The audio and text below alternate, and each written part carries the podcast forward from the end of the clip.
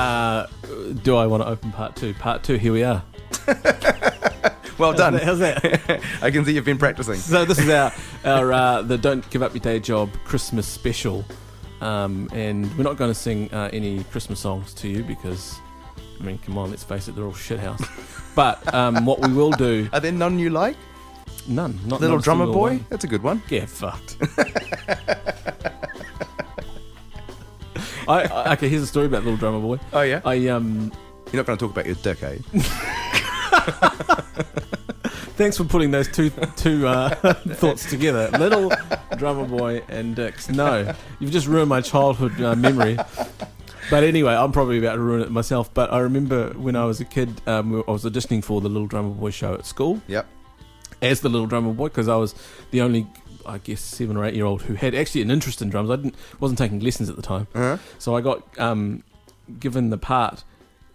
Well, actually, I got it given to me and then taken away from me because there was a kid who Ooh. could play the drum Oh, wow. um, in it. Ironic. Mm. Now, I, well, the irony is there is an irony to this because my my parents, my my, well, my sister and my mother, still to this day talk about how they remember me seeing me up there on the stage playing, and I and I'm like, that's not the memory I have. The memory I have is I lost that gig before there was even a show. So um, it's one of those false memory situations. My mum does that too. She she tells me things she remembers, and I'm like, Mum, that was the neighbour. That was that wasn't me. but you know Or- what's funny is I actually played the little drummer boy in in. Did know- you? Yeah, I got the gig and kept it. we didn't go to the I'm, same not, school. I'm not did making we? that up either. I was like, I think I might have been eight or something. Yeah, about the same age as me. Yeah. you're, you're an asshole.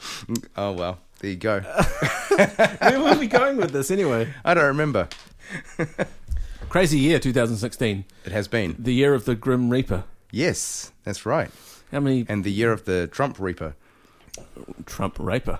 Raper. No, It's- actually, oh, I yeah, shouldn't yeah. make uh, jokes about that. It's not Why not? funny. I don't know. He deserves everything he gets.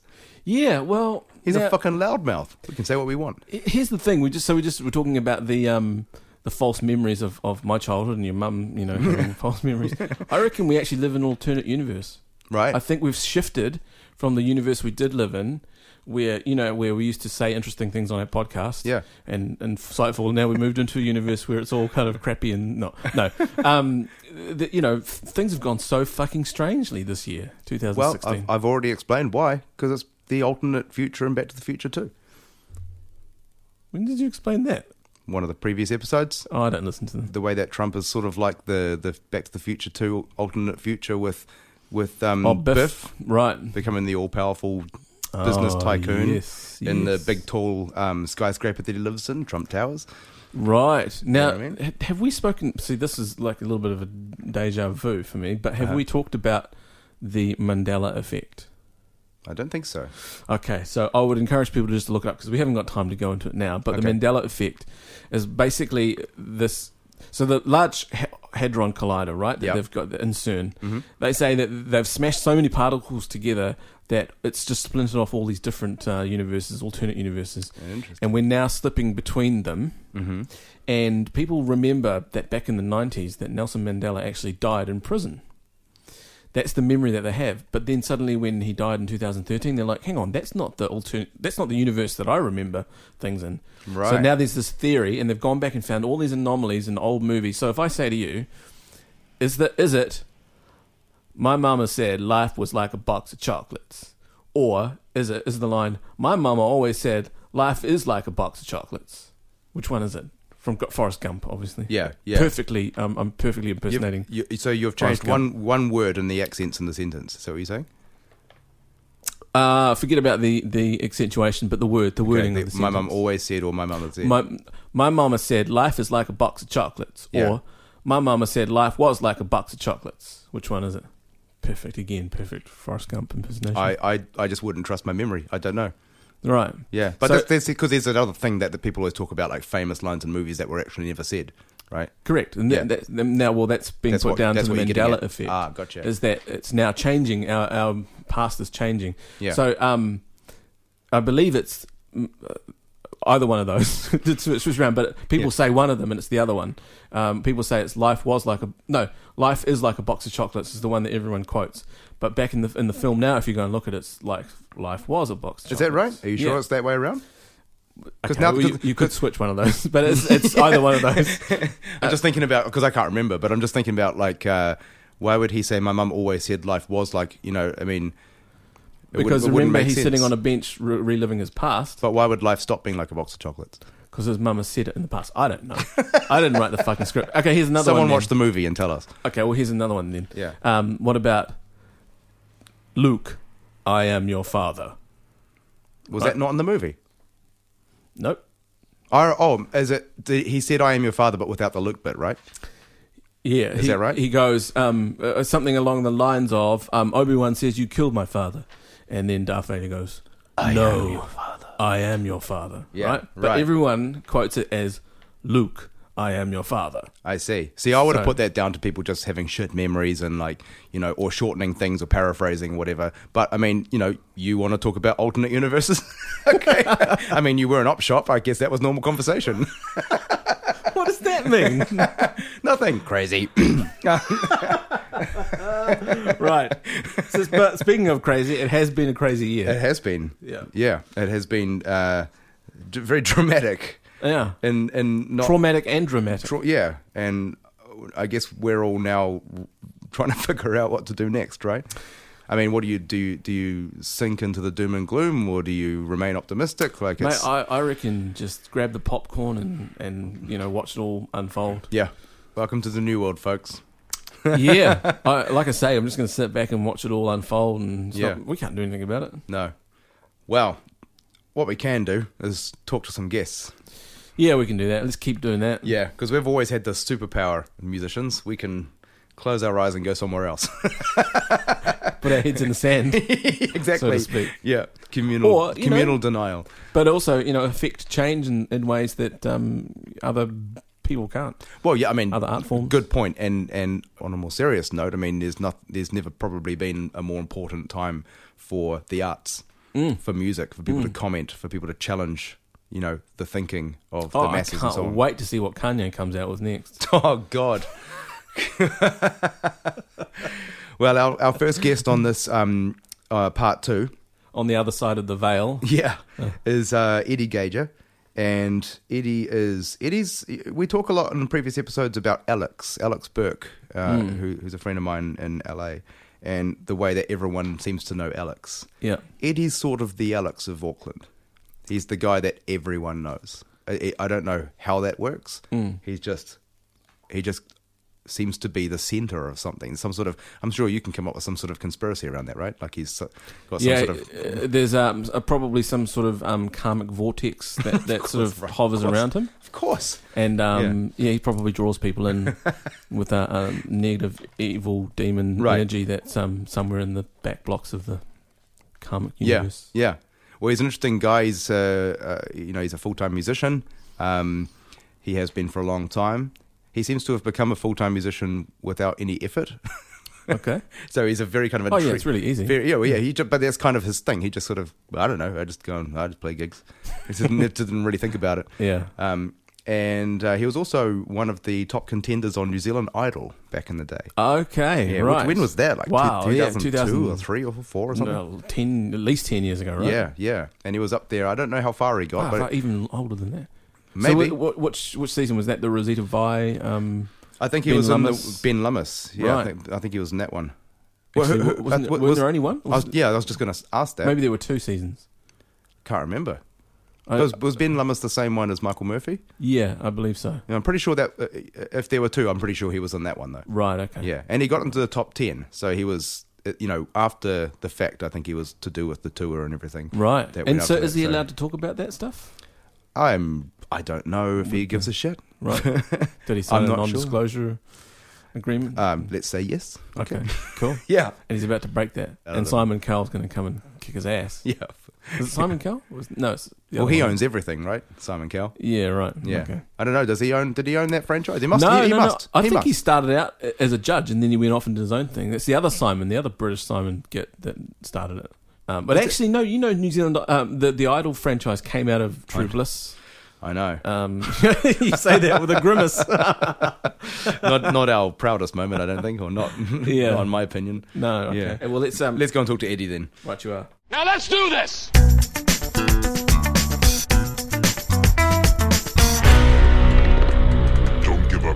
job. I mean, I, I what I think is funny is is um, you seem to be so casual about your ability to just exist as a full time musician. You know what I mean? Like you just seem to like do gigs, and it's like, yeah, that's what I do. Yeah, well, that's, well, that's it. I've always wanted to do music right, right from the word go. So Yeah. it's always been a natural progression. That's just going to be life is doing music. So. Did you start off having like regular day jobs at all? Yeah, I, I did. Uh, I was. I did. Just, uh, when I left school, I was working as a builder, Uh-huh. uh, building apprentice, a builder's apprentice. And um, I was uh, loading trucks for a while with my dad, and just various warehouse work and whatnot. And then uh, I remember talking to my boss and saying, "Look, I want to go out and start getting some gigs in the afternoons. Doing playing. My idea was to play piano in, in hotel foyers and stuff. I heard there was good good coin doing that. So Yeah. I said to my boss, who was became a quite, quite a good mate, and um, uh, and I said, "Oh," and he goes, "Yeah, well, if you can get it, we'll, sus- we'll work around you." And he was pretty supportive of it. Never, that never happened, but that was my f- first inklings of doing it. Right. And then I just sort of, I just happened to land a couple of gigs, and then uh, in town, just playing some guitar, and, and that sort of escalated. Like regular. Yeah, yeah, like resi- a residencies. residency. And Yeah. A friend of mine, who, uh, friend of a friend, said, "Do you want to come and play in our Yeah. in our bar?" And I said, "Yeah, yeah, cool." So Did you just did you just phase out the building work at that point? Yeah, well, work that, that kind of it kind of work just took over. It was Right. You know, one night, two nights, three nights, and then you just go, oh well, I- I don't really need to, to get up and go to work. Yeah. Mm. I was doing both for a while, quite uh, for, and I went back to doing both to help out a friend's company. Um, he was uh, he was starting a fruit and veggie company. I did some admin for him, so I was doing full time gig, gigs and full time day work as well for a while. Yeah. It, was, it was pretty hardcore, but so went for a year, and then the company folded. So, so I Ah, was- so and it was a- that, that kind of left you out there in the cold then, so you just had to make it happen. well, not really. No, I was already doing both. It was Yeah. oh, by that stage, I was doing both. I was making just making good coin. Yeah. Um, but, and I was, I was enjoying the, the discipline of doing day work. It was it was pretty hardcore. I was Right. working all the time. So clearly they're paying you too much, and that's why they went under. yeah. Well, that's What sort of admin work were you doing? Not paying the bills. Facebook and stuff, you know, um, you know, uh, you know, eating avocados from the bin. it was pretty good. Free breakfast. It was yeah. It was, it was early mo- early morning starts. It was like four o'clock in the morning to twelve kind of things. So Oh, you just, were and just doing- truck drivers come in, and they're just you know you just give them the docket. You know, you write their dockets and that Four kind of stuff. o'clock in Pretty the easy. morning. Four in the, yeah, it was fruit and veggie, so they've, you got to have all that sort of stuff. That's, Um, a, that's about when you get to bed after a gig, isn't Yeah. it? yeah. So Right. I'd, I'd finish maybe at two sometimes. Yeah.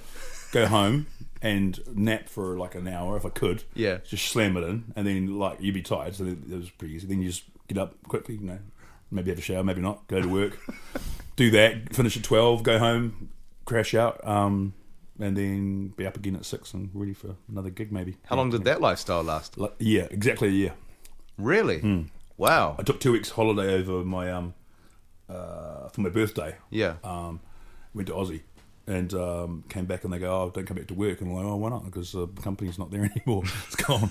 So Oh, it was a shit. shame. Yeah, it was a shame of a good friend of mine and uh, yeah, his business partner Yeah. did the dirty on him. So Right. yeah, So so, you must have been fucked up after a year of that, a year of not having No, I proper mean, it sleep. Wasn't, it was no worse than probably someone that lives like that, uh, you know, does real has a real kind of normal lifestyle, Hmm. having kids, having full time job. I mean, it's just it wasn't that hardcore. It wasn't that hard. The music wasn't hard. Yeah.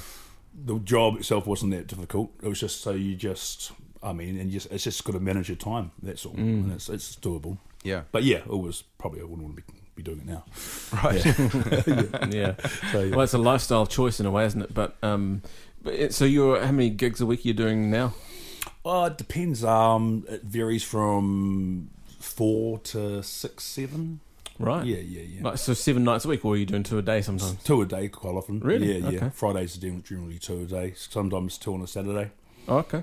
Sunday, Thursday, Monday. And have you just always had gigs like when one goes away, another one ha- turns it's- up, sort of Yeah, those? it's one of those things. 'cause Yeah. I'm really bad at market. I don't market. Right. I'm just, I'm just don't do it. Yeah. I just don't care for it. I You seem- but and I- I've, I've been lucky. I've been uh, very lucky. I don't know how it's worked out like that. But you, It just I has- think you have like a, a way about you, which is sort of like or- a sort of an organic marketing because you're. I hope so. I think because you're out and about a lot, and you, you seem to know everyone, and and I and I, I mean I've been out with you and and witnessed you talking to someone and set up a gig right in front of me, Oh, really? and it seems to be just like a casual like, hey, do you want to do this? Yeah, why not? Well, someone Blah, blah, blah. asked me to do it, and then it's like, okay, cool, sure. I mean, you offered a gig, you go, cool, all right, yeah, Yeah, you know. we're making the point earlier though that um that so many people sit at home and then wonder why the work's not coming in. You know that you do actually have to. I like- just don't wonder why the work's not coming in. It just does come. In. Yeah. I mean, I just I, I don't know. It's No, just, but you go out. You go, you're out there doing stuff. well, I guess it's, yeah, it's a chicken and egg thing. You're if you're there out there doing it, then you people will see you might want to ask you to do more. Yeah. Mm. um, the nature of working in bars too. I mean, if you, you know, and that's a lot of my work is bar work is, is that you'll get someone working in one bar and they'll go to another bar, and if you they like what you do, and generally people do like what I do, so Mm. they'll go and they'll say, well, hey, we've got this guy that we used to play at our old bar. You know, we would love you to come and play here. Yeah. and that's just escalated, and then So there's only word of so many mouth. Mm. bars, and then that, then that keeps circulating too. People just go around and around, and then everybody seems to starts to know who you are. I guess Yeah. is how So it your works your out. ability is your calling card, isn't it? Really, I mean, guess so. I hope so because it's the only thing I've, I've Yeah. used. I don't have any actual paper cards that I do. Well, word of mouth is a valid uh, form of marketing. yeah, So- yeah, and it seems to have worked out good. I mean, I've, I've always been lucky. You know, I don't get bad press from anybody as far as I know. Really. Um, Did you so- get any bad press with the New Zealand Idol? Uh, well, I mean, only from the judges and the rest of New Zealand. But what did your muso friends at the time say when you went, when you told them you were Oh on? no, everyone was real supportive of it. I Yeah. think, you know, it was just one of those things. I, I, I kind of thought of it as like a as a chari- massive charity competition, and I was just like, and um, I was living in Coromandel at the time. I moved back down there. I sort of I moved to Auckland, then kind of just I was quite depressed. Right. Once they, well, no, just going through depression. Hmm. When I, I was, you know, struggled with it, more anxiety than anything. But yeah, Was that a career um, Oh, it was caused or? just life and stuff. I was just figuring stuff out, and Yeah. you know, and I, uh, I've always been, um, yeah, I've always sort of sat there and just try to put things into perspective, and was having, I was struggling at that time to do that. So Right. and so I, go- I went back to Cairo and, and uh, where I'm from, and uh, a friend I was working at my parents, uh, my foster parents' gas station, Mm-hmm. and another girl that worked there, she was a singer. She she'd gone to Thames and she'd got the form for the idol thing uh, and brought it back and said, "You got to fill this in and do it." And I'm like, "Yeah, yeah, cool, all right." I'll do it." Okay. Did that, sent it off, and then you, you go up to Auckland and do the um, you know, do the the trial and um, yeah, just get on getting through through that. But yeah, and and and uh, I just wanted to see if I was basically good enough to get get into the top ten. Right. That was, Right. That was that was my goal. I thought that's that'll be that'll be cool if I get in the top ten. Yeah. That'd be that'd be nice. I mean, were you doing it for exposure, or like, do you have some bigger, Yeah, I bigger mean- idea around it? Yeah, in a way, I guess I was. Um, but it was more just, I I don't know, really. It was something to do. Yeah. Hmm. It was an opportunity to try something. And, you know, so. What did you perform? Sorry? What did you perform? Like, did you do covers? Uh, yeah, it was all Covers it on was that all show, cover right? songs. Yeah. yeah. You're not allowed to do originals, right? No, it was pretty close. Uh, yeah, it was a pretty yeah, regimented uh, Right. system of what you could do. Yeah. So, Yeah. Um, which I found pretty stifling. Yeah. I wasn't, I wasn't a big fan of that. Right. Like having to do a 70s song and it had to be disco. So Hmm. that was like, Oh, really? They narrowed it down that much? yeah, you had a style and you had a decade to do that style and Like, so there's a Choose different from- theme for each episode yeah, sort of thing? Ah. so like eighties, nineties rock or something, or you know, so so that was annoying. yeah. But did you get to choose the song of that You genre? did, you Yeah. did, and you know, so you know, but there was nothing from that. I didn't really want to do any seventies disco. It wasn't where I Right. was at in my head. I ended up doing a su- uh, Stevie Wonder su- superstition, Oh yeah. uh, you know, which was no, it was all right, but I just didn't wasn't familiar enough with the song, Mm. so I just had to sort of you know, try and learn that over the weekend. Just trying to shove stuff into your head. Sometimes it doesn't work that well. I remember I had the lyrics on my hand, so on the mic hand. Oh, yeah. Singing, so I just uh, bring it up right there. Did, and, and are the the songs arranged for you, or do you get to input to that? Um, yep, yep. So we sat down with um, there's a guy called Adrian and the and E, Eddie Rayner, Mm-hmm. and we s- and we organised. Uh, yeah, we sort of just chewed through it, and I think we just gave each other suggestions on how it should go. We obviously you have to fit it into a two minute uh, box and whatnot. So you also want to get the first, you know, the verse, chorus, first chorus out, bang, Right. Like a Dylan's get No room for a bridge or anything. no, exactly. Right. So yeah, so yeah. Yeah, they've got advertisers. They've got to fit in and around you. You know. So yeah, you yeah, can't- exactly. So, and they, you know, they just want the meat, really. Yeah. You know, they just want to see what can be done. So they don't, they don't want the, uh, they don't want the middle eight. No, yeah. No. it's not required. And what, what what was um, the the after effect like? I mean, I, I think a lot of people get the impression that you go on these shows and you've got a career set up for you.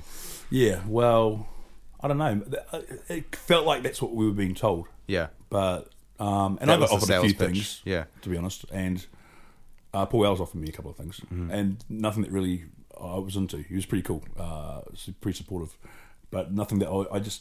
It was more singing other people's stuff in a style that, and the songs just didn't appeal to me. right. um, I just can't really do that.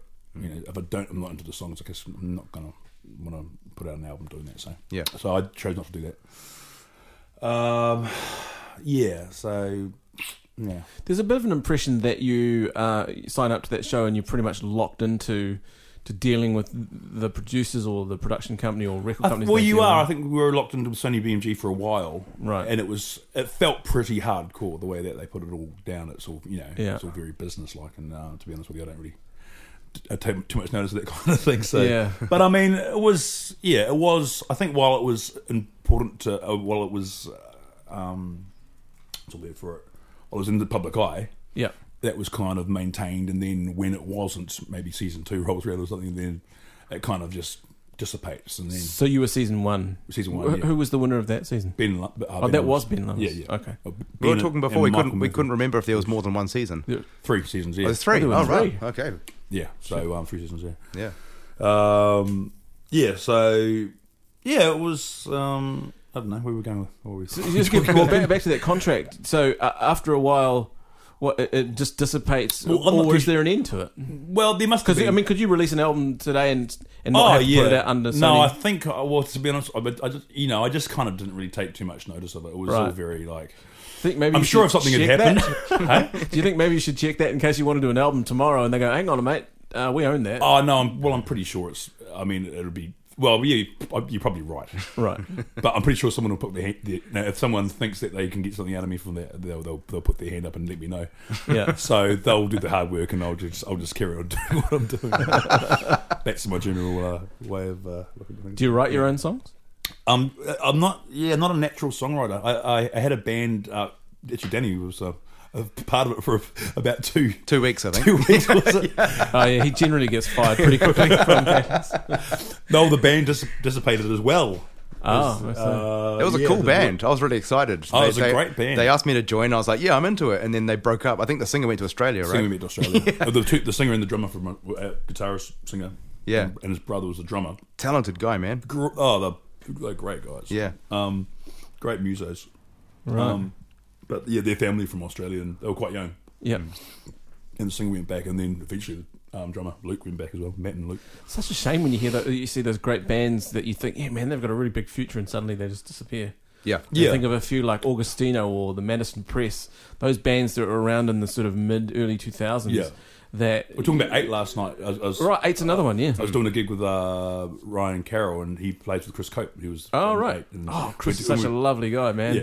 So we're talking Yeah. about doing um, just covering like Great um, guitarist. moments gone or something like that. Yeah. yes, and uh, and just you know one of those bands that you know, and he posted up something last week about uh, of them performing at their last gig or something. Moments gone. Oh yeah. Yeah. no, that was at the um at the studio back in two thousand five. Eh? Yeah, right. I think we were on that. All right, cool. um, on that gig, and I Oh, nice. think it was that was the gig that, if I if memory serves me, that Greg Haver heard us play it and, Oh, and nice. decided he wanted to play um, be a part of the. Oh, cool. oh, is that how? yeah, thanks. Because he does a lot of stuff with Jason. Oh, Yeah, yeah, that's So yeah, right. so that- right, that's how we you guys met. Yeah, he did two of, two of our albums as well. So Oh, um, oh, cool. uh, and I think that was I think that was where he saw us play was with that final eight gig, and um, yeah, at the studio. I remember seeing um, Matt though perform at a bar one night. I think I was actually out with you. Matt Um, Bingham. Yeah, Yeah. Um, and um, he was, uh, yeah, I can't remember if he was just like up there for a couple of songs or if he was actually gigging. I can't remember what, what the deal was, but I just remember sitting there just being floored by him. Like, it, yeah, it was his- really good. I mean, he just had that thing. It was He, he had the, you know, unfortunately the name has been ta kind of taken away from us, but he had the X Factor.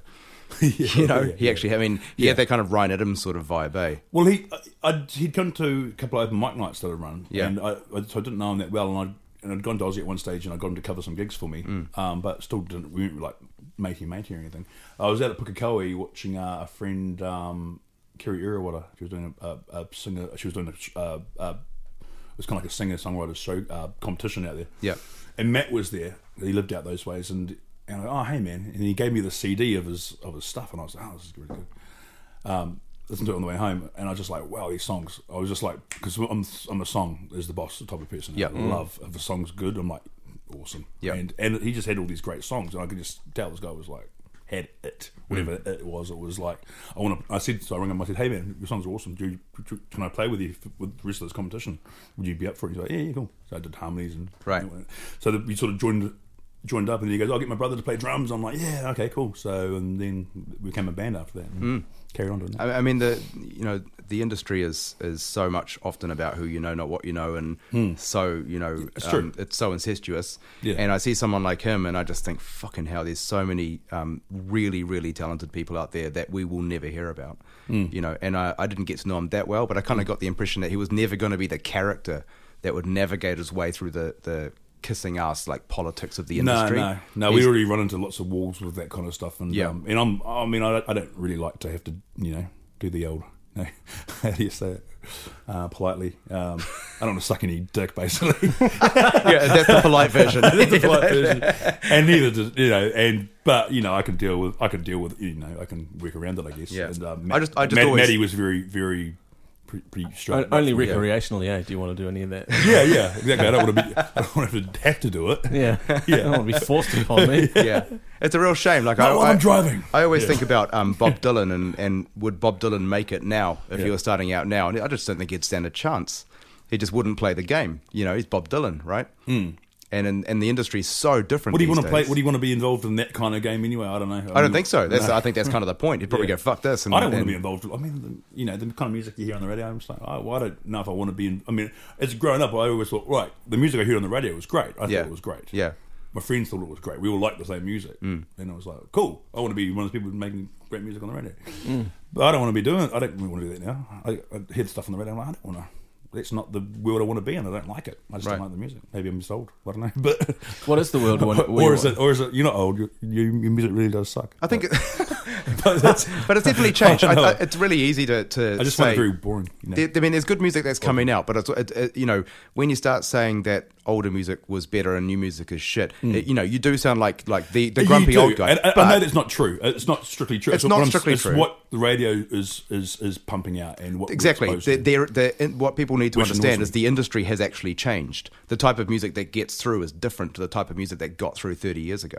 Yeah. You know, so that 30, 30 40 years ago, whatever. but it doesn't ha- have much nutritional value. That's what uh, I mean. I think. like back then there was. There I don't was, mind different there Was, music. there was always I want shitty music, new music. but then there was always like Peter Gabriel, and then you know what I mean. There was Yeah. Stevie Wonder's like Yeah, proper musicians. musical, Mu- yeah. innovative, interesting shit. yeah, yeah, yeah. Um, these Yeah. Hmm. days everything seems to be just bland. And see, I'm talking about radio music. I'm not talking. You know, there's no, exactly. And I'll Yeah. tell you, there are great. I was talk- talking about Shitloads of great bands. Zilka Hard, Hard, Harding uh, the other day. We just had a quick chat, and I was, and um, you know, and I do, and I do when I say that, I do come across sounding like I guess that um, you know, I know that there is great music out there. I'm just, just it's not so easy to get exposed to it. now. Yeah. and and also you can't say, turn around to your mate and share that. With your friends sometimes because they don't know who, th- those pe- people. Right. It's not like you hear it on the radio and you'll go, "Yeah, this is great. We'll go to the concert." You have to really work hard to, you know, have that community of. I mean, that's what I like about music a lot of the time is being able to go to a mate's place. We both chuck on something and Yeah. just- we both know it. And Well, is that's that, what- isn't, the whole that- album. isn't that a better way though? Because only the best of the best will cut through. If, if it's worth sharing around and pushing, you In know, a way, it is, but I mean, I don't want to have to work that hard to just enjoy music, music with a friend. I just want, Right. I want the stuff that gets presented to me to be good. Because the other thing is that I think you know, But that, but I then don't you're talking know. about how the what you hear on the radio is not something that you're into, but that's how people get to have that connected, um, you know, approach to music. They go, oh yeah, I heard that on the radio. Hmm. That's so, but you're saying the current radio state is just not your Well, I thing. don't listen or- to it, so I mean, I, I mean anymore. I, When Right. I hear it, I, I just don't like it. So Yeah. I, I don't know. It's you know, Do you it's- think I, we're- I just, I just, I just find it's just like it goes. It just doesn't take me anywhere. It doesn't.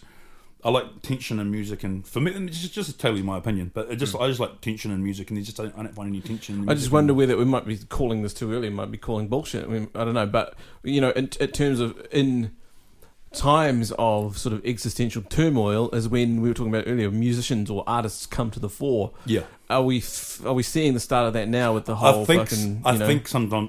I, well, I think back on how stuff's been in the past, and um, you know, the eighties was. I mean, even though I, I like a lot of eighties music, but it's probably it was similar to what we're getting now. Was just a lot of stuff coming out that maybe wasn't quite. uh, But then we got grunge come off the back of that, you know. yeah, exactly. So I'm thinking, and there was some I'm great hoping, stuff in the 80s too. And I just and think- hip hop, you know the you know the real hardcore kind of that Yeah. all came out of, after the eighties. yeah, and great hip hop. Yeah. yeah. I mean, the, I mean, I love good nineties, like early nineties hip hop. Mm. Might have been because that's when I was a teenager, but but I was, you know, I was a, you know, I love it. Listen back to it now. The musicality in it is Yeah, great. yeah. You know, the in the cadences and and, and, and in the just the production The messages There's too, the lyrics, the the- messages exactly there were yeah. messages in it Yeah. you know exactly so yeah, so maybe we've ju- we've just come through the second r- r- Yeah. version of the '80s, and, we're about to. well it comes down to whether there's enough pe- people whether the music that's got all that good stuff in it gets Hmm. a chance to be to, to, to rise to the fore again I mean, not to go too off on a different tangent, but you look at you know TV these days. TV used to be really fucking you know formulaic, bu- Yeah. procedural cop dramas and shit like It's that. kind of But gone the now opposite look at way. where we are now with so many great shows around. Yeah, that's true. You know, so maybe it's a, we're in the middle of or we're in the beginnings of a cultural kind of yeah change. I hope of- that music of does the same. things. thing, Like you know, as far as what what it gets, you know, put put through. Except Uh, we're being so fucked over that we haven't got really any kind of breathing space to be able to Right. How do you mean? you know, in terms of Like financially, you know. in making a living from it Oh, for yeah. most people, Album sales or and um, streaming and shit like that. Yeah, Yeah, no. Well, I always I, the way I think of recorded music now is is you got to treat it as a calling card. It- It's a, it's your advertisement, Mm. business card. Yeah. That's Yeah. why I, I, don't, I don't expect to make. I mean, you can make music of it, but don't expect to make music of it. I, I don't think Make I think money you off it. Yeah. Use it as like people come to our you know, come to you, come to my shows if you'd like the CD or, the, or like the MP3, come to the show Mm-hmm. Right. and then s- and pay to see us live. So it's like a three and a half minute advert, Yeah, that's the way I kind of tend or to if you're think of it. snarky puppy, 12 and a half minute advert. yeah.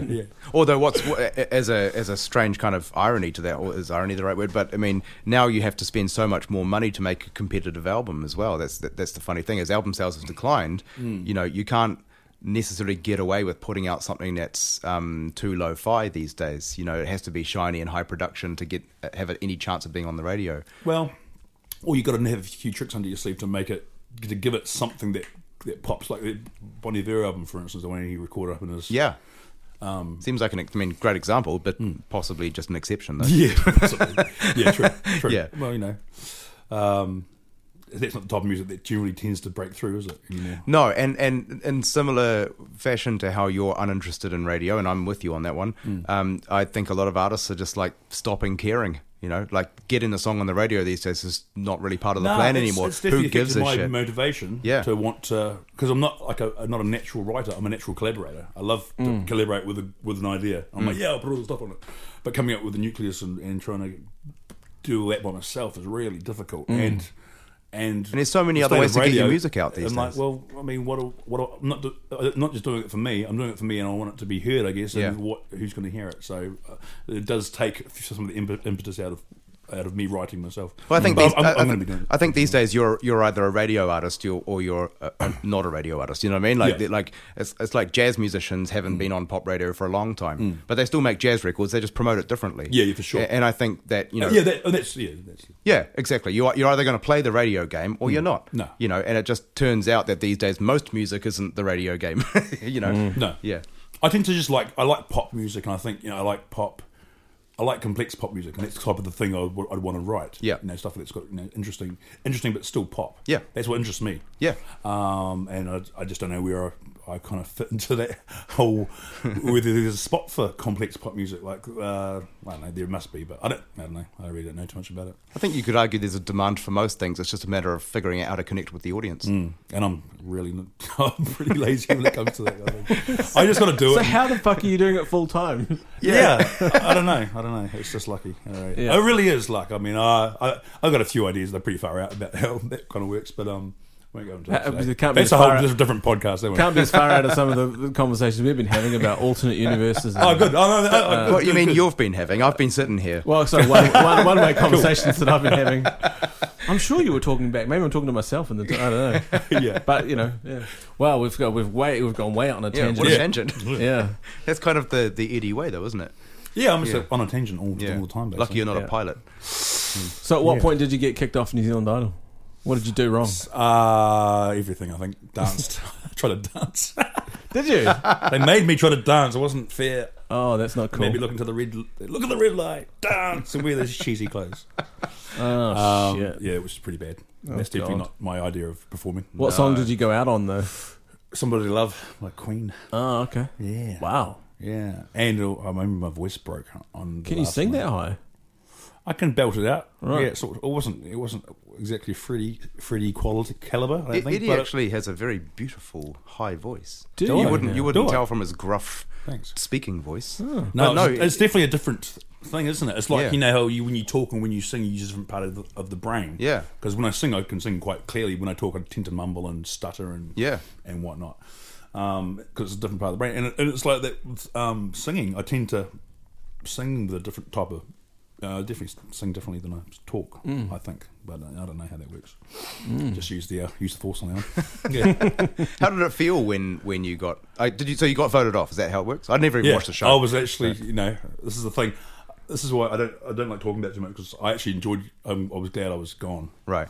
But you know, you don't want to say that because you'll go, oh, you should say that because you didn't get, make it through to number one or something like Uh, that. But um, no, I was happy to be. I was really didn't like the experience that much. You know, it was, Right. it wasn't me. Yeah. It wasn't probably like that for everybody, but I just didn't. I was like I say, I had an, I had an anxiety issue at the time. I Mm. was quite anxious, so uh, that exists. In fact, after I did that show, that's when it started to go away. Believe it or not, there was something Interesting. Ah. about doing that show that was quite cathartic in a horrible kind of way. Maybe it helped you kind of figure yourself out, like ground Yeah. yourself a little bit. Yeah, yeah. It was kind of, I guess, being a muso, and you always think, oh, what's it like going to be like being in sort of that public domain? Yeah. And then you do that to a degree, and then you come out of it and you go, oh, God, that was awful. so it put me on the back foot for a long time. But it, but it also, um, but it also, um, you know, it sort of made me sort of have to deal with it. With it, you know. Is there any any way that you maybe sabotaged yourself so you would get thrown off? Or not consciously, right? Um, but potentially, because I'm definitely, you know, I'm always thinking there's stuff going on subconsciously that you that you don't know about. Yeah, So right. yeah, I mean, and I wasn't really enjoying it. I, I didn't realize how invested you were in it. I kind of figured this is what I was thinking. You Hmm. turn up, you sing on the night. And obviously, you practice your song during the week. You turn up, you sing the song. Do you get through? Oh yeah, you get through maybe, or you don't. Um, you go home, you chill again for the week, and then then next Saturday or whatever it is, you, know, you, you- you do it. You go back and um and do it again. So that wasn't that, no, I didn't realize how you they own you. Yeah. Right. You know, that's so- it. so- so- you're taken so- away. I was I just started a new relationship. Yeah. Uh, we just got a house. Uh, it's in Colville, uh, up, up from, uh, in Paparoa actually, um, up from Coromandel, and and that we, like I was sort of taken away for a couple of months straight away, and I didn't. Neither of us realised that was kind of going to happen Oh, Jesus, till, yeah. till not long before the show started. So what did a regular week look like? Uh, it would- well, okay. Let me think about it now. I, would- there were two show. There were two show nights. Mm-hmm. So there was the the performance night. Then there was the judging night. I can't remember what nights of the week they were. Ah, they're different nights. Interesting. Yeah, yeah, yeah. They cut together to look like one night, though, right? no, well, no. I think it was on. No, they, were- they were. Oh, they- they were no, two they were two different different. There was a time when that American Idol was on every night of the week. I think Was Their- it? their version of it. I think so. I'm pretty sure it was like Monday through Thursday or something. Wow. Mm. And then there's the p- live performance night, too, isn't there? so yeah, and I can't remember what night either. I think what Sunday. I think Sunday was the voting off night, Yeah. Right. and then there was another night, um, probably the night prior or the night or Friday night maybe that was on. I can't remember. But um, what was the question again? Sorry. Oh, what, what, did, what did the week look like? What was your Monday? Oh right, Tuesday- so um, yeah, so it was like we had the house. There's ten of us in the house, and that whittled down obviously. Um, and oh, you all lived in the house. yeah, yeah, so we had this house. I was out green. Uh, I was up sort of up. west. Interesting. So it had Uh, like a Big Brother factor to it. There was that, and that was kind of hard too. I can It was imagine. very egoy. Yeah, real competitive. competitive. Yeah. No, yeah, it wasn't so much competitive. It was just very a lot of people popping off. A lot of you know young Popping cats. off? You know, just well, and, you know, uh, you know, everyone was very excitable. Yeah, you yeah. know, and living in. I like my space. So, Alpha personalities. all Gotcha. kind of- Yeah, and it's a lot of yeah, very very strong personalities in the house together, which I found quite tiring. yeah. You know, Um, imagine. I can't see you being in that situation. no, it wasn't enjoyable. I mean, the people themselves were great, but Yeah. not as a group. It was it was I, I didn't enjoy it. Yeah. uh, that p- aspect of it. So you go there, you didn't really relax. You go, you sit. This is the thing that I now. This is the thing that I would bring up is is your it was at South South Pacific Studios Yeah. and I didn't realize then um, how much um, aircon is a factor on people's voices. It is on my voice. Yeah. I don't know about other people. Uh, some people don't seem to be affected by it, but I know I am, and I I put a post on Facebook recently about it. Oh, it totally Um, dries you out, eh? Well, I think it does. Yeah, well, Yeah. it does for me. And some people, like I say, some people don't, doesn't seem to be a, a, a, an issue. Mm. But um, but we were in that building, um, like before the show all day, you know. And most days we were there knocking around in the studio, Mm. and um, that definitely affected my performance, my singing performance on the show. Yeah. yeah. It took like it took notes off me, Right. You know, which was quite interesting. So that, yeah, it was that's annoying. I think Yeah. that should something that should be that should have been addressed. Yeah. potentially, but I don't know. That's just me. Um, So then, so you're living in this house, and then what do you Yeah. what, what what do you do every day? Like you go into rehearsals or something, or so yeah, we, you'd go and you'd, you'd get your song that you're doing for the week. That you'd go. So you go down to there's a studio on Ponsonby Road. So we go in there with Adrian Eddie, and we sit down and we'd sort of map out how we're going to do the song. yeah, and um, get that down. Then you get your version back that they bounce down for you. You practice to that for the week. Um, you learn dance routines and stuff like this. You have Mm-hmm. wardrobe, uh, you know, sittings to see what you're going to wear. So uh, and practice, and you got you got cameras to look at when you know certain cameras than when you look at. Right. So red light come on, this is red light come on. So this kind of thing. So, so you have to practice that routine of where. basically, and then you got groups. There were group songs and stuff. so you got to practice those as well. right. Yeah. And presumably, presumably, you're not paid to do this. So You, we had a, I think we got a four hundred dollar allowance a week. a week, Yeah. right? Yeah. Well, that's really cheap for the cheap entertainment for them, and ch- you know, Well, yes, it really does. Mm. Yeah, and um, Mm. Especially if we knew how much they had made out of it. yeah. Uh, oh, okay, we're not. Is that? Well, I I don't know. Oh, I don't know. It sound- yeah, oh, okay. yeah, it just no. seemed like you guys had a look. You looked No, at each no, no, other. no, no. The look of the no. eye. I'm just assuming it was shitloads. Yeah. That- Probably. yeah. I kind of always just think about Idol as New Zealand Idol as it was TV, not really music. It was about tally tally. It was kind of the world that it, not really Of course. uh, I know much about. It was it was it didn't really feel like it was much about the music per se. As yeah, as as tally. Mm. We've had uh, a few other guests say the same thing. Yeah. who who have played in the bands on those shows. oh right, yeah. And yeah, it's not about music; it's about TV. yeah, and we didn't have we didn't see, we didn't even have live bands on that show. We had it was you know it would have been nice to have that. Um, Yeah, like a session band. something like um, uh, New Zealand's Got Talent would have been a bit way better fit for if I was doing it if I was going to do something Right. like that now, Yeah. uh, which I wouldn't. But but that would have been definitely I would have been a lot more ha- a lot happier in that kind of environment where I could sort of you, know, you can just do what the hell you're going to do, Mm. Yeah. and perform to you, your strengths Right. because um, you know you get tried to, you get you get put in a box, and it's like, and my experience has told me don't do what people tell you to do. Do what you just go with your instincts. Instinct, and yeah. it's all. I mean, I don't play the guitar properly. I don't. I, I don't. honestly, I don't. I don't sing properly. I remember. I, I don't think Suzanne Lynch had a very easy time trying to teach me how to sing, and, and it was my fault. I was just not. I'm not very easy to teach Right. because I've got my own ideas on things, um, which which sometimes work and sometimes don't. But so far, so good, you know. um, but so I've just had to figure out my own way of doing things. It's the way I'm wired, and Yeah. trying to fit into that formulaic thing was just definitely not enjoyable for me. So that's Mm. I think probably that, coloured though- my whole experience of the whole of the whole thing. I think that exposes a flaw in those shows, not a flaw well, in it's you. like school, isn't it? I mean, It's I- I most think people about you- at the you're point saying of you- school, same for- You're saying you don't play guitar properly, and and well, not you like know- a- not not how you'd get taught to. No, but that's my point. Like, think about the number of amazing guitarists in history who have played totally unconventionally. Hmm. Yeah. Like Mark Knopfler and Yeah. Jeff Beck and shitloads of them. Well, Hendrix plays with played with his thumb. That's definitely he? not. Yeah, he put his, he used to put his thumb right round. There, there you go. oh, you mean on the left, on the um, left hand? Oh, Yeah, yeah, his, his, on- his right hand. yeah, Yeah, yeah. his right hand. Yeah. Which is is that is that a technique that's generally frowned upon? It- it- you know? Um, no. Ah, okay. I always kind of thought it was like you don't use your thumb to play guitar. It's, it's that's for behind the. Oh, I think I think Hendrix and players like that have been you know so famous for so long now That- that it's become the new convention. there you go, Yeah. so- But yeah, before then, it's changed. it was, yeah. Yeah. So- I mean, obviously, if you learn classical or flamenco or something, there's quite a different playing style. Right. And I think for a long time, gu- guitar tuition was still anchored in the conservative past of like you learn classical. Yeah, right. Um, and and I, I, I love classical music. It's just a different way of doing Mm. Yeah, it, you know. definitely, cool. And and one of my favorite That's good. guitarists is Dominic Miller, and he tends to Dominic flip- Miller's- I was just thinking about him yesterday. He flips through bu- all all these different styles. Like he's classical, but Yeah. he then he steals from jazz and he steals from rock. And Yeah. to me, that's really exciting. Yeah, you know? yeah, yeah. yeah. Well, Yeah. Well, thanks for stopping by anyway. And Yeah, yeah, and thanks it's for having me, been guys. Great, It's great been really, chatting. Pretty fun. Yeah.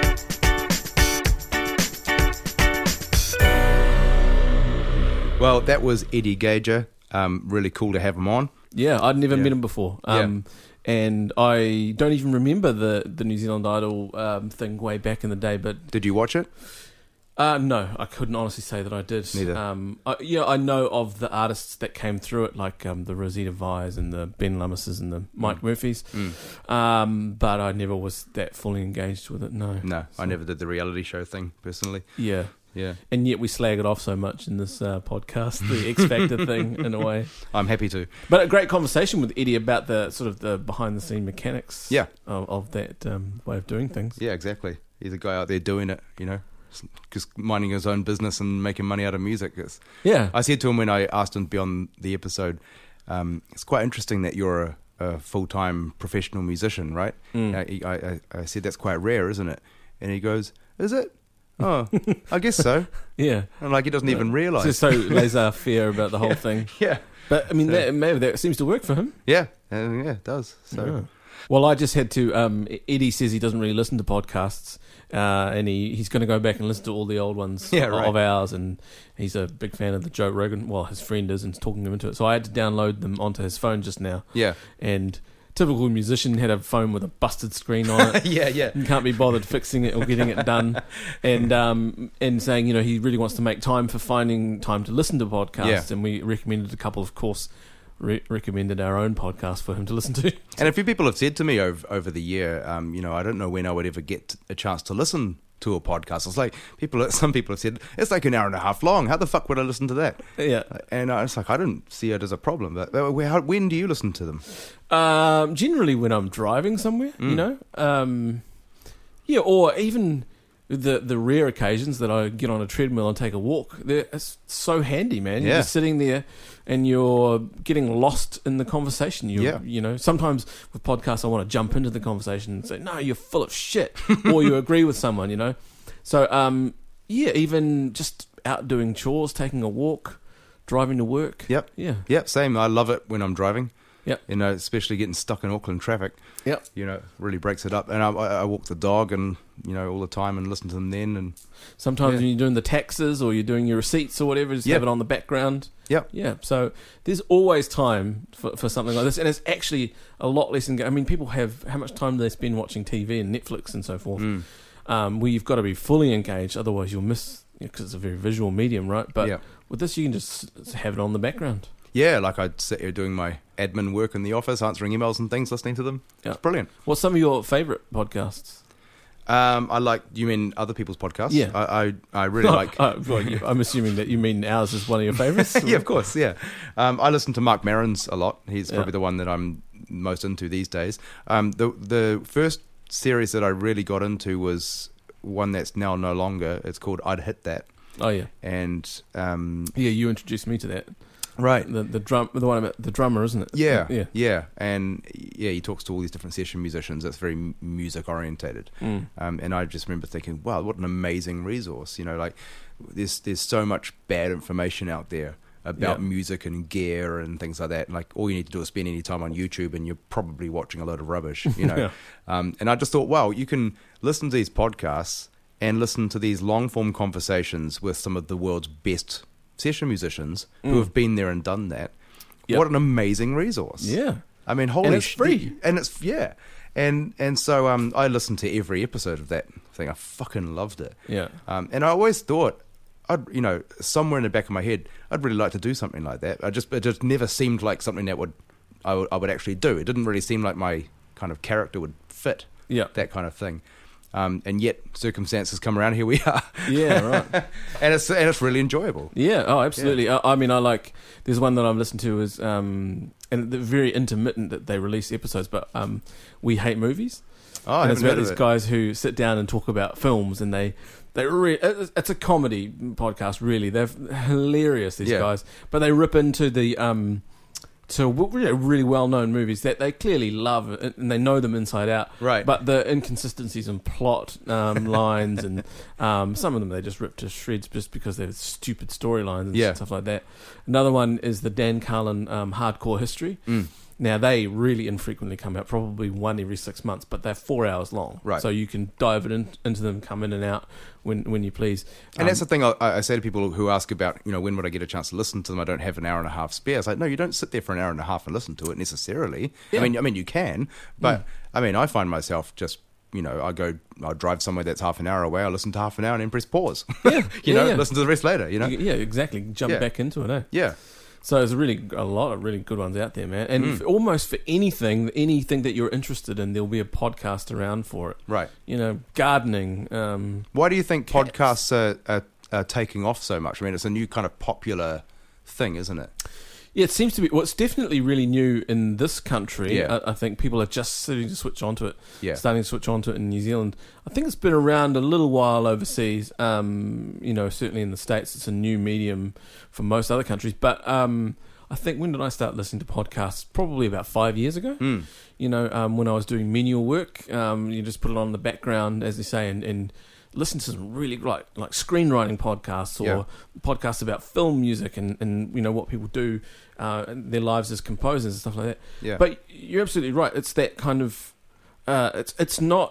it's- So, for instance, you look at a chat show, a breakfast TV show. Hmm. They have a they have a whole lot of content shoved into a, a one hour show or three hour show or whatever, and they have to get in and out um, of the segment because of advertising or Right. the next segment's coming along, and you never get to get delve deep into anything. Yeah. you know. And there's an expectation when you do those shows that there's a certain kind of upbeatness to it. Yeah. You know, like I've been on those shows, and afterwards, you know, if they say, no, that was good, that went really well, like, like, what they're sort of saying is it was paced properly and it didn't, you know, there were no pauses and, and, and it was upbeat and exciting and, you know, Yes, it was. uh, yeah, It was always that kind of happy, shiny. Yeah. our viewers are going to love this. yeah. kind of thing. Whereas podcasts, you have ups and downs and Right. troughs and peaks. You know, some of the subject matter that we've talked about with Gavin um, Downey in the past. Mm.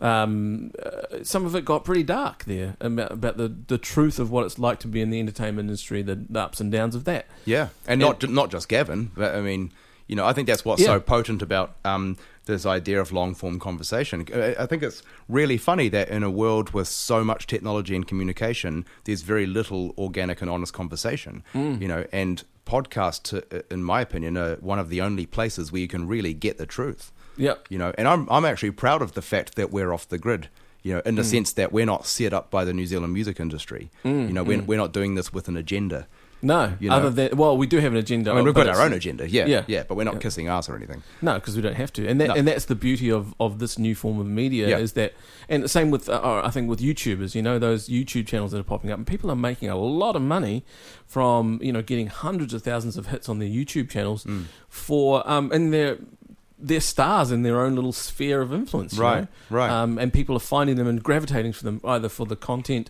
or the way that it's been delivered, Yeah. or just because it's not prescribed, scripted that's right um, f- you've got to do 42 minutes in an hour show because we need to fit in all these ads around it Yeah. kind of stuff. and, and the other side to this is that there is this reality to the music industry or the entertainment world in general but we're both in the music industry so we're talking Hmm. about that there's this reality that r- reality there that is very important it's also very interesting and sometimes it's very funny Hmm. um, but it's also devastating in some ways and it- But isn't that life? That's life. it is life, but I think there there's a this strange, um, you know, conflict with within our industry that we're keeping up appearances all the time, and that there's a reality behind the scenes. And I spoke to Gavin Downey again. He was um, we we spoke to him what on e- episode four, Mm. um, but I spoke to him again uh, yesterday, I think it was, right. uh, and he contacted me while I was while I was overseas a few months ago and said there's a, there's something I really want to talk about,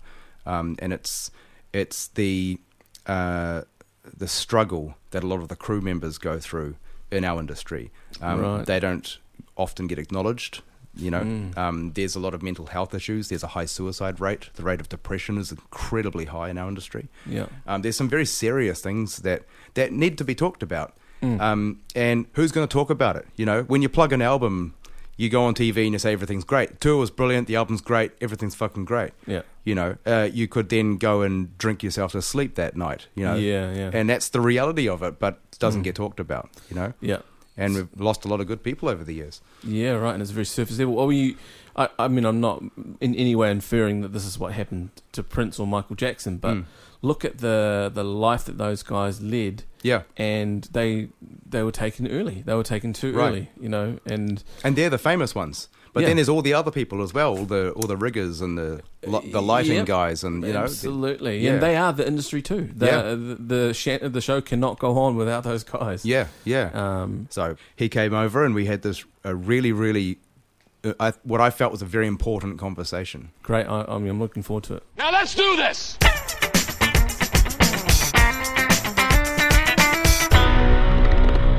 Don't give up your day job.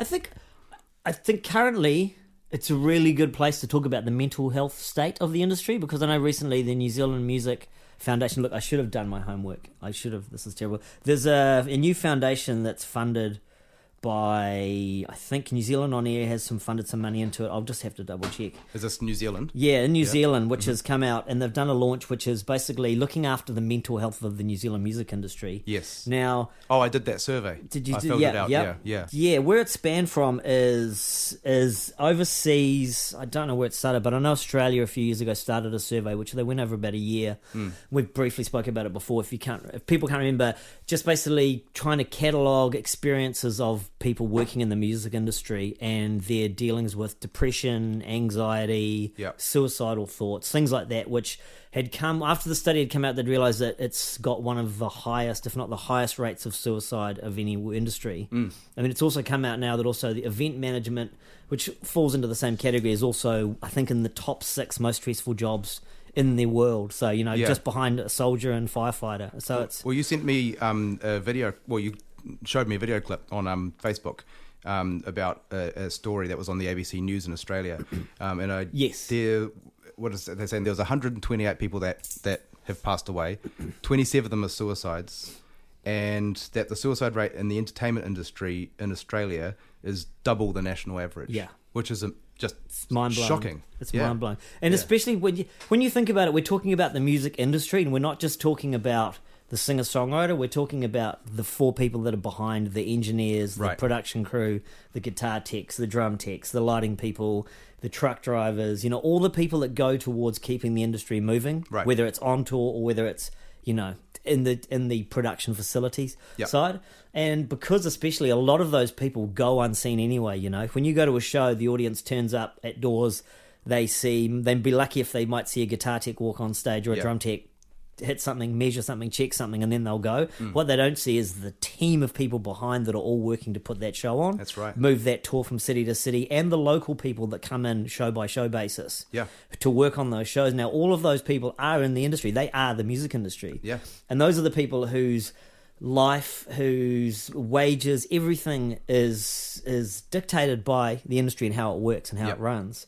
So and they're often far more skilled and talented than the people on the stage. To be honest with you, Yeah, I mean, I know oh, that, I know yeah, that's yeah, I know totally, that's an yeah, arguable yeah, point, but yeah. they're- I mean, especially Oh, if totally, you know, if a yeah. pop star comes out and been famous for two years, Oh, totally. they don't have Yeah, twenty five exactly. years like you the know, engineers I mean, do. It's not uncommon to see a front of house engineer that's mixed Pink Floyd in 1970 mixing Rihanna in Yeah. 2015. You know, And they there's- don't get the big royalty checks. no, exactly. You, You know? know? and at the same time, you know, there's t- there's tour managers, production managers, guitar techs, drum techs, all these people that, you know, they are not they're not genre specific based a lot of the time. So Mm. you know, they're constantly looking for work. They are constantly on call for artists. Yep. There's a lot of them aren't on retainers. There's only a few acts these days who are paying their crew retainers. Right. You know, which is a retainer is a fee to be paid to you when you're not on the road with the artist. Yeah, it's basically So- like a salary, isn't it? yeah, Like it's a, base- salary base basically. It's salary. it's just Yeah. to retain your services. Yeah. So when say say if you're out with you two, if you're lucky to be in that handpicked group that can make the money off you two, Yeah. when they finish touring, all of their crew will stay on retainer. So if you two suddenly decides to do one more show in Brazil next month, they're all available. Yeah. A lot of the times the tour finishes and then you're straight away looking for other work. Yeah. Um, and because of the the nature of the industry, there is zero to no contracts. There is zero to no stability. Right. There is nothing really uh, t- sort of out there for protect- you to, to protect, protect you them, yeah. so much. I mean, America is unionized, Yeah. and there is a lot of unions working on site in places. So if you go to venues or theaters, the staff and the crew will be unionized. But Mm. the let's say, for example, the guitar tech, drum tech won't possibly be unionized Mm. because they're just an itinerant worker. Is that the right word? You know, they're basically moving about. You know, you're, you're you you won't just be working in the city you're in. You could be looking for a tour, and it might start in Delaware, in London, in Dubai Yeah. with an artist, and then you're going to tour the world with them. Like, So- I, know, I know there's a musicians union in Australia, but does that not include the, the tech workers? I and don't so on? think so. No, t- Right. tech workers normally come under different. There is different unions that they, are you know, that there's affiliations that they can be with, Right. but the nature of the business unions are very polarizing for some people. Mm-hmm.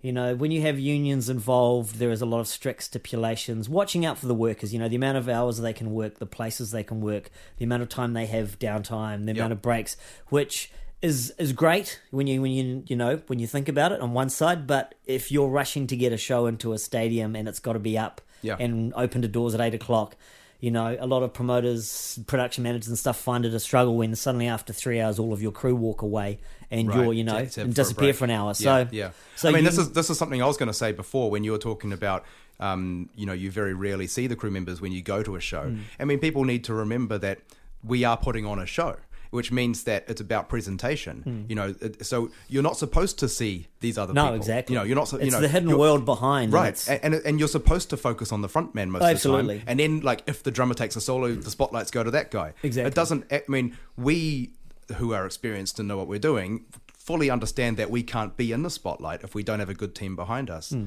Um, but that's not. It's, it's you know it would be like um, leading the boom mic show in a movie. You know, you're not, Yeah. it's not supposed to be there. It doesn't mean it's not there. Yeah, you know. I mean, I I always think it's I always use kind of an example of you know as a as a road crew, there's only one person driving the Formula One car, Right. But there's all that team that are basically sitting back at base with the headphones on, Yeah. checking thing, and then there's that group of four or five people that are changing the wheels really quickly, Exactly. refilling the tank, getting it back out there. So And if they, don't can do their job, do it in properly, a second, That, and be, you that know, guy and could be be, done. dead. That guy could- Exactly. yeah, so yeah. you know, Also because, w- like you say, if you're rushing around on a job, you know, there's always the time pressures. As soon as one thing Absolutely. goes wrong, it's like a domino effect. Absolutely. So often it shows, you know, you lose 20 minutes somewhere, and that actually affects the rest of the day. Yeah. You know, and all that sort of stuff. So when you've got that kind of clipboard committee mentality saying, no, you need to have a 15 minute break now. It's just, I think one of the problems is that it conflicts with all of our mentality of, of doing whatever it takes Hmm. Yeah. to make the show happen. Absolutely. And I think um, that's probably fueling this problem of people working too long. Um, not, I mean, I, I remember an engineer on a job um, that I was involved with who didn't eat all day, and by the end of the day, he was he basically passed out, Yeah. and we had I to mean, that's- we had to that's- pull him aside and hydrate him. you I'd like know? to say that's really uncommon, but it's you know it's not at all. No. Yeah, even sleeping. I mean, I it's you would hope that as you get on in your career that those kind of 20 hour days 22 hour days driving through the night after a show to Yeah. another bad motel would be, be gone but it's not i mean i know that a year ago last summer there was a tour that had been pro- produced, you know, put together kind of in a, such a hurry or in such a way that basically we were rigging shows, putting a show on, finishing the show, packing down, packing the trucks, driving three to four hours to the next city to get to a motel Yeah. that you hoped was, you know, good enough and quiet enough to sleep in. Mm. Half the time they were budget motels, they were above nightclubs or something, and you had people making noise. And then you would sleep for four hours, and then you would have to be back on site at sort of seven, eight o'clock in the morning In fact, sometimes I can't sleep on those that's- things anyway. And you've got you know? tired people driving. Yeah. You've got, you know, you've got tired people rigging PAs above s- crowds. You've got tired people putting heavy things in the ceiling on truss. All of those things are dangerous, and you know, and guaranteed if anyone, you know, from the powers that be would possibly came in and you know looked at your at your day sheet and found what was doing, we'd probably be stopped. But for s- you know, we've kind of got into the mentality that you got to do what you got to do to put the show on. Yeah. And I'm not saying that's a bad thing. I'm I'm on the side that if you produce your show well, you never need to do that. You know, Right. you never need to. You don't need to push your staff to the point where they're they're number one unhealthy, number two in any form of danger, whether it's driving. You know, I've got friends. We've all got friends in this industry that have died in this industry due Yep. to road accidents, things like that, carelessness, danger when in situations where you know they were not awake enough to be thinking. Mm. And you know, so and if a show is put together well, you don't need to do those things. It's, Well, I mean, so I totally agree. I mean, I guess the the big two questions are: why do you think these figures are the way they are, and secondly, what can we do about it? You know, like Um, what? why the do, figures? Like, do, the, do you think the industry attracts people who are who are already who already have personal problems? who I think it's twofold. I think the, the industry has always attracted people that are slightly more. What is the right word? Maybe mm, I'm trying to think.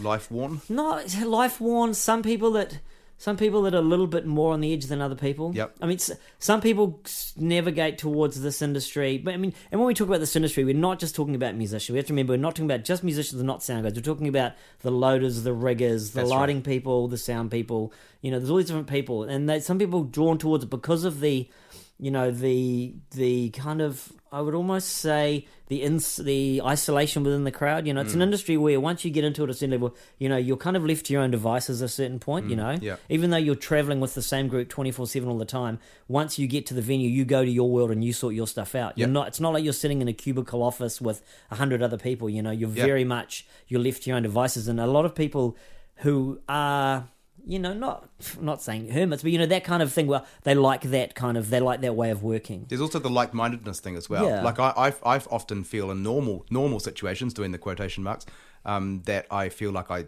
don't fit. Like I'm, all my conversation doesn't work. Oh yeah, it's a but total, when I'm when I'm around people it's in a our business, completely odd way to live your life. To Yeah. live to live your life in small sections, very concentrated over your period of your year. Yeah, yeah. To be in a situation where you're you're l- basically physically living with people twenty four Mm. seven, hotels, stages, rooms. And these are people that you may have never met before, Yep. but on the first night you were all sleeping on a bus, an arm's reach away from people yeah. for two, three months, maybe long, maybe a year, depending on your tour. Hmm. Um, you know, it's it's it's a very strange so- lifestyle. uh, someone who's growing up feeling like an outsider or like a loner, and Oh, then it comes fits into in that, with- totally. you, you're just like, oh fuck, there's people like me. oh, t- plus the other know. thing as well is you can reinvent yourself every Right, show. yeah. If someone's never met you before, you can decide I'm going to be the happy guy this tour, or right, I'm going to yeah, be yeah. Hmm. the dark kind of brooding guy this tour. I'm going to be the guy that just sits back and you know there's already the clown on this tour, so I'll let Right. him be the clown. Or this tour, everyone's got I'll be the guy that keeps the morale high. Yeah, yeah. You know, there's always one of each of those people.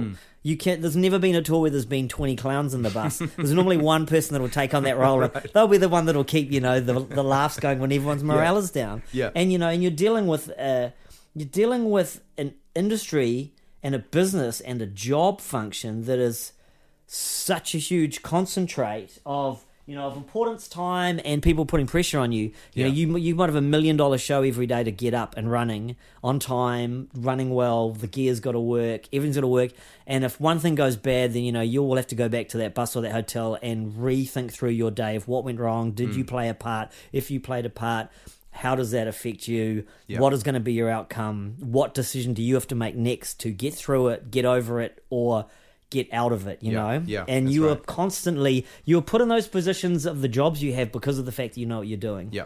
no one gives a new guy a chance and puts him straight into the top you know you work your way to where you are and people give you the you know the respect and the jobs because they trust you so when something does go bad and it does of course you it know, does, yeah. it's you know there's a lot weighing on people's shoulders and for some people the showtime is is the part that pushes them you know that can be so it can be so heavy on their shoulders uh, when things go wrong um, it can be the downtime that Mm. totally that kills them more and i sorry kills them is a bad word but let's be honest we're talking Sometimes it about a high does. suicide rate so it is Yeah, yeah. you know you got to realize if you're if you're making your living off touring once the tour finishes that's you out of work and you're basically unemployed and it's you not it's not only money that that ends; it's also your sense of Oh, identity. it's everything. It's your Yeah, whole world. it's- you yeah. you leave the tour, you leave the bus, you Yeah. leave the hotel, and suddenly all these friends who you've made disappear. and They've you gone, do yeah. not know if you'll ever see them again. and you've got all the spare time. Yeah. You've lost your your um your routine. and you sort have to of. go back to normality where you have to go to and it's people think it's funny but you go to a place where you make your own dinner you don't go to catering you Yeah. in charge of your own washing if you're you know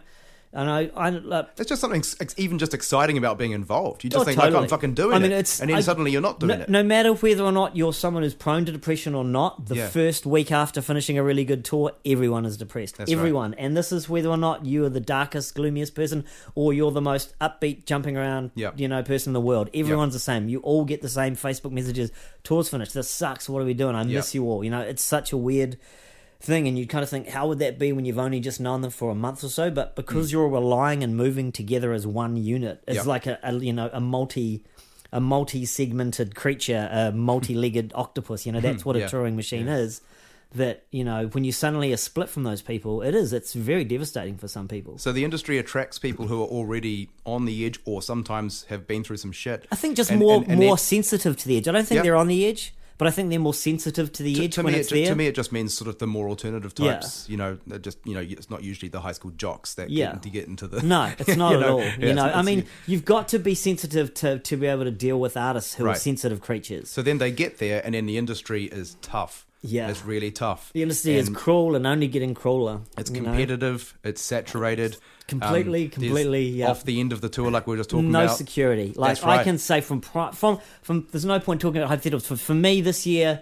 I've had two tours that actually three in total, but two that I got up to basically a, two weeks out was one tour I was going out with City and Color. Yep. And I had someone had spoken to me at another tour said, "Hey, City and Color, who's a gr- one of my favorite bands from America, were coming through Australia. They need an extra crew person." I'd contacted the tour manager. I'd said, "Yeah, we're totally keen. We remember you from last time. All looking good. Got some dates through. Hadn't heard back from him.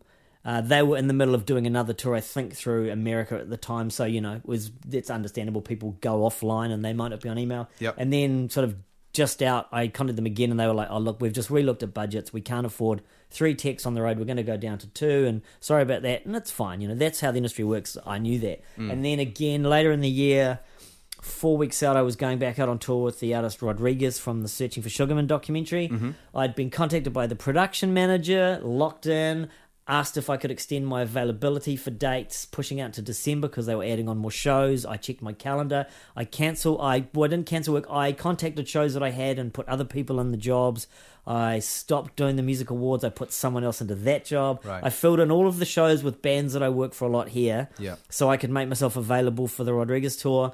And then four weeks out from that, I get a call from their management and said they don't want me anymore. And then I found out from the sound guy they also got rid of him. They'd got rid of all the crew after they would checked all the budget, said everyone was fine, and got everyone to extend dates. Right. So you're looking for me. That's you know that's a ten, twelve, fifteen thousand dollar job Mm. that is gone, and all of the shows that I'd replaced are gone. Right. And I'm pretty much stuck, and it's nearing into Christmas, and I gotta say that hits me pretty hard. Like I, s- I have suffered depression in the past. Yep.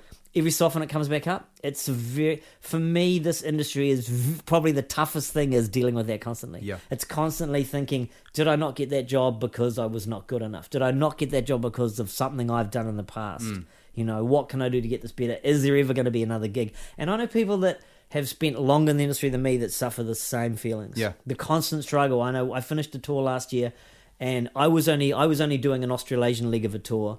But all of the crew that from America that were touring with them for two years all suddenly got new management, all lost their jobs, Right. and they could reapply, but they were kind of hinted that you won't get another position. And and you and you very rarely get told why, isn't No, never.